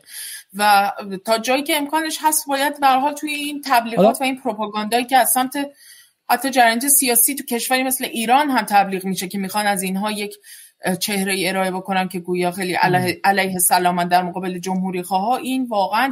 این واقعا اینو, حالا چون به 6 دقیقه آخر برنامه داریم می‌رسیم اینو ببینید این اکو ایرانه اکو ایران در داخل ایران انجام میشه آقایون مثل بچه مثلا لیبرال اقتصادی ادارش می‌کنن رسانه منم از اینکه رسانه های اون طرفم رسانه های خورد دارن حمایتش می‌کنیم. ولی خب خیلی اقتصادی طرفدار برجام طرفدار توافق و غیره است. و این جمله که گفته چیه؟ میگه که مادین آلبرایت نخست وزیر خارجه نخستین وزیر خارجه زن آمریکا در گذشت CNN وزیر خارجه اسپق آمریکا در 84 سالگی درگذشت. و میگه وی نخستین زنی بود که به عنوان وزیر امور خارجه آمریکا انتخاب شد. اقتصاد نیوز. ببین در ایران روزنامه چاپ میشه. به اسم اقتصاد نیوز سایتی هست به اسم اقتصاد نیوز. اکو ایران هستش که یکی از رسانه هاشونه و وقتی که آلبرایت میمیره نمیگه که مادین آلبرایت زنی که نیم میلیون کودک عراقی را کشت. کودک عراقی بچه‌هاشون شبیه بچهای مان یعنی بالا شما ای بچه انگلیس می‌فهمین که مثلا اون سر اوکراین. که میگه آقا اینا خاورمیانه ای مردن ما اوکراینیا سفیدیم. در این جهانی که همچنان تا خرتناقش نجات پرستیه اگر شما بیان اینجا بچه های شما بچه های عراقی توی چم توی مدرسه به جفتتون یه چیز میگن. هنوز که به من تو انگلیس میگن که چم تو مال چم عراقی خب عراق و ایران به قول جورج بوش خب عراق و ایران هنوز با هم دیگه قاطی میشن برای ذهن اروپایی. نیم میلیون بچه که شاید بچه های ما بود رو این خانم کشت. و اقتصاد نیوز براش مهمه که این زن بود اولین زن وزیر خارجه بود. به میگن فمینیسم آدم کش. خب یعنی برای من خیلی مهمه که میگم مثلا قسم اینجا من واقعا فکر کنم که می‌تونیم برنامه شاد و مفرحی داشته باشیم. ما پریسا و به قول معروف شکست خوریم در این برنامه خیلی غمگینه. اینه اینه که من فکر کنم مثلا اون توییتی که از سنت کام هست که میگه چه می‌دونم ناوهای زیبای آمریکایی با هواپیماهای آدم کش در خلیج همیشه فارس.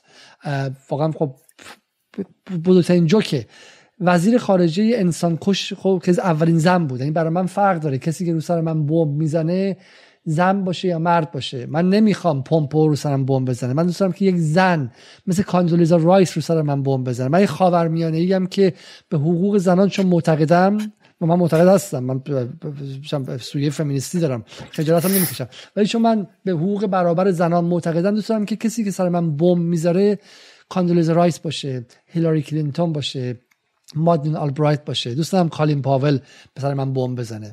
من دوست دارم توسط تحریم های هیلاری کلینتون بچم بدون دارو بمونه و تو ایران بمیره. دوست ندارم که تحت تحریم های پمپویی که مرده باشه. خب. آره دیگه فقط هم خاورمیانه یا نیستن. احتمالا الان مردم سربستان هم یه بخششون خوشحالن که با 15 هزار تن بمبی که اورانیوم ضعیف شده داشت مملکتشون شخم خورد و خانم آلبرایت به حال دستور این بمباران ها رو داده بود و حالا هم که الان در واقع رتبه اول سرطان رو دارن در اروپا سرب ها و با بیماری های بسیار وقتی اورانیوم رقیق شده درسته؟ بله از های رسما از های کشتار جمعی استفاده کردن تو سربستان و این واقعا خیلی مهمه. من فکر می‌کنم آره حتما باید یه برنامه جدایی با محوریت این بحث در واقع بالکانیزاسیون و سرنوشتی که یوگسلاوی پیدا کرد و در واقع اون ناتو و اون ماهیتی که ما تو این دوران جدید باهاش مواجه شدیم که حالا برخی ازش به عنوان یک جور در واقع سرآغاز یک جور استراتژی تهاجمی ناتو ازش یاد می‌کنن از این در واقع بمباران یوگسلاوی این رو در واقع باید حتما بهش جداگانه پرداخت چون اینم خیلی ابعاد چیزی داره. ولی خب حالا قرار نبود توی برنامه نوروزی اینقدر بحثای تلخ و چیزی داشته باشیم. ولی خب دیگه من دو, دو تیکه دیگه شو بگم. یکیش این مال ملی مذهبی هاست. ملی مذهبی ها میگن که مادن آلبرایت وزیر خارجه اسبق آمریکا در 80 سالگی درگذاشت که این همون تکرار همونه. بسیار از ایرانیان این وزیر خارجه آمریکایی را با عذرخواهیش بابت نقش آمریکا در کودتای 28 مرداد سال 32 به یاد میآورند. یعنی یعنی ایرانی هایی که مادن آلبرایت همون موقع فکرم که تحریم داماتو هم دوره آلبرایت تصویب شد. درسته؟ درسته بله. دوره آلبرایت تصویب شد و ایران رو تا حد ممکن مهار کردن. بشن بارها ایران در دوره خاتمی اگر چه بود خب دو طرف ایران رو چه می‌دونم به این فضای مهیا کرد که بعد وارد جنگ در کل منطقه شدن و غیره.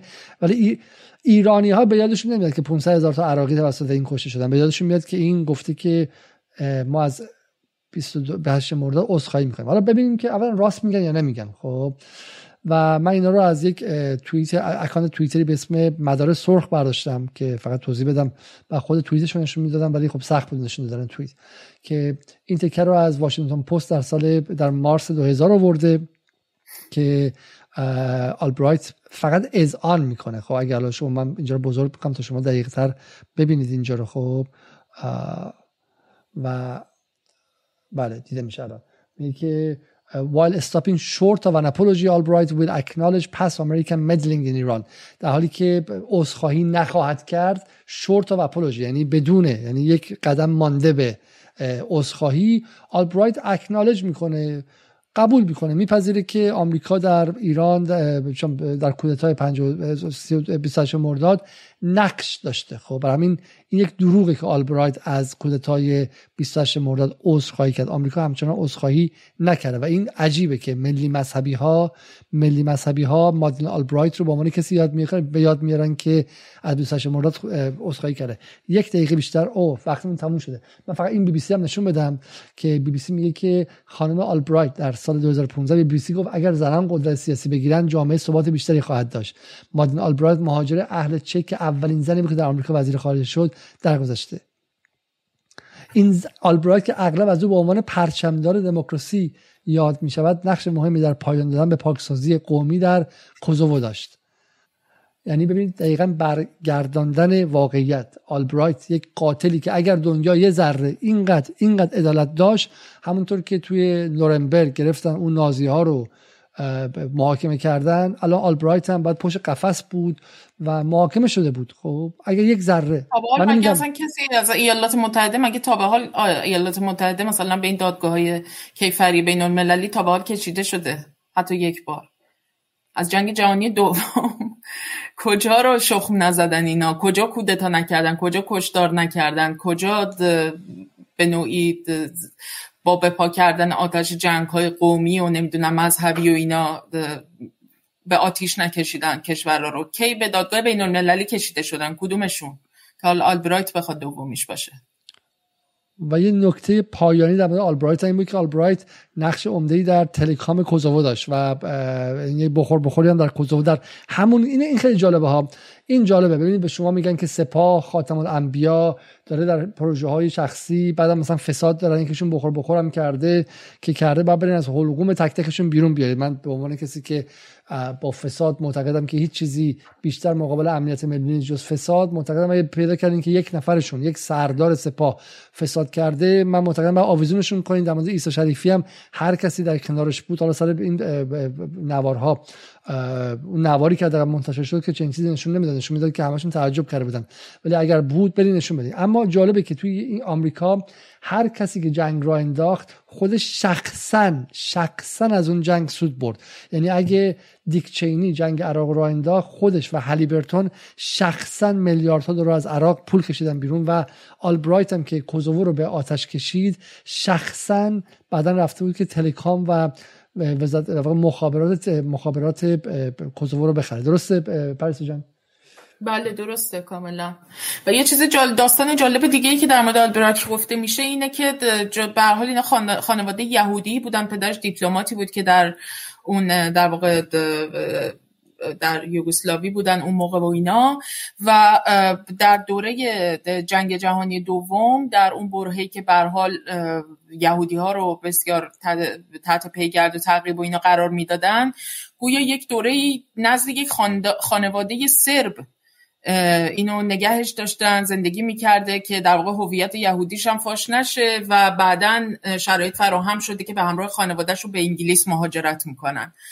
و چیزی که مردم من از مثلا دیگه سری توییت کسانی که سر بودن و میخوندم نوشته بودن که واقعا برای ما این قضیه فراموش نشدنیه که از نجات جان یک کودک یهودی توسط یک خانواده سرب تا بمباران سربستان و اون وضعیتی که الان هم همچنان مردم از عوارض اون بمباران های وحشتناک با انواع بیماری ها و سرطان ها در رتبه یک اروپا دارن دست و پنجه باش نرم می‌کنن تا انواع سوء استفاده های مالی که به هر حال کمان که در اوکراین هم الان همینه. یعنی من فکر کنم اون تصویر رو نشون دادیم. اگه اشتباه نکنم تو یکی از برنامه ها و باز هم نشون خواهیم داد که چطور فرزندان این از نانسی پلوسی گرفته تا خود بایدن. بچه هاشون اینا هر کدومشون در چه صنایع نفت و گاز و انرژی اوکراین سهامداران کلانی هستن که در تمام این کارتل های اقتصادی دارن سود می‌برن و به نوعی دارن از این صنعت جنگ در اوکراین نفع مالی هم می‌برند. علاوه بر حالا اون پروژه های سیاسی برنامه پس, پس برنامه برنامه وقت بزنید درست کنید در آمریکا. چون نه آقازاده که میگه من من واقعا معتقدم که من روش چینی بیشتر معتقدم. حتی چین هم آقازاده زیاد پیدا کردن تازگی ها خب؟ ولی آقازاده رو که بعد آویزون کرد. اصلا شوخی که نداریم که. ولی در آمریکا اینه که فکر می‌کنن که توی آمریکا آقازاده نیستش. خیلی خیلی برنامه جالبی می‌تونه باشه که که بتونیم بتونیم پیدا کنیم. یکی از دوستان نقطه جالب گفت. در داخل ایران رفسنجانی و اصلاح طلبان طرفداران مداخله یوگسلاوی بودن ولی مخالف مثلا ورود در سوریه. حالا میگم در مورد سوریه در مورد یوگسلاوی بعد بحث خیلی جدی کنیم. اما من می‌خوام برنامه رو با یک نکته خیلی بانمک و جالب و مفرح تموم کنم. همراه با هم باشین تا یک دقیقه از یک از برنامه های جذاب مناطق رو با هم ببینیم. واقعیت اینه من خانم آلبرایت آوردم از ملت ایران سال 2000 عذرخواهی کنه برای اشتباهات گذشته اونها در ایران. آقای خب خاتمی آقای این صدایی که میگه بیخود کردی صدای امیر تاهریه رئیس سابق کیهان تهران در جوانترین رئیس کیهان و از سلطنت طلبان مثلا هفت آتیشه. یعنی اگر سلطنت طلبی مثلا از وهابیت مثلا تا مثل اونا باشه این دیگه تای داعششه دیگه اونی که امیر طاهری داعشی ترین سلطنت طلب ایرانه. کمال خرازی به من قول داده بودن که برن جواب مثبت بدن. آقای خاتمی خودش به من گفت. رفت پیش آقای خامنه ای گفت آقای گاهاج آقا ما باید یه جواب مثبت بدیم. آقای خامنه ای به آقای خاتمی میگه آقا وارد این میدون نشو ما به دشمنی با امریکا نیاز داریم. و آقای آقای امیر احمدی آقای طاهری صحبتی داشتن. بفرمایید که من با آقای اعظم این بحث من من فقط گفتم شما خانم آلبرایت رو آوردین که معذرت بخواد. کار بیخودی کردین. برای اینکه خانم آلبرایت اصلا نمی‌دونست راجع به چی صحبت می‌کنه. و شما هم نفهمیده بودین که جریان 28 مرداد چیه؟ بهتر بود بیشتر می‌رفتی مطالعه می‌کردی که متاسفانه نکرده بودین. ولی مسئله خب این یه مقدار قشنگ خود خسن و حسین دختران مقاوینده امیر تا هوشنگ امیر احمدی که سالها لابی رابطه ایران و آمریکا رو داشتهش و در جایی به اسم قبل از نایاک به اسم AIC American Iranian Council کنسول به شکلی شورای ایرانیان و آمریکایی ها می‌خواست ایران و آمریکا با هم رابطه داشته باشن. بعد نشد اومد به احمد اینجا زیاد نزدیک شد و بعد تیریتا پارسی خیلی معروفتر از اون شد با اینکه کارمندش بود قبلا و بعد درگیر شدن با هم دیگه. جایی خیلی عجیبی رفتن. ولی در اینجا به اشتباه هم میگه. میگه من مادین آلبرات اووردم که معذرت خواهی کنه از ایران. که معذرت خواهی هم نشون دادیم نکرده اکنالج کرده پذیرفته که ما دخالت کردیم که خود اونم حالا چیزه. ولی نه جبران کرده نه پول ایران رو داده نه اینکه چم تنها شانس ایران برای دموکراسی در 200 سال گذشته رو از بین برده اینها. و این مثلا امیر تاری بلند میشه میگه تو اصلا غلط کردی آوردی چون اصلا کودتا نبوده. خب تو اصلا نفهمیدی. امیر تاری اصلا معتقد کودتا نبوده. خب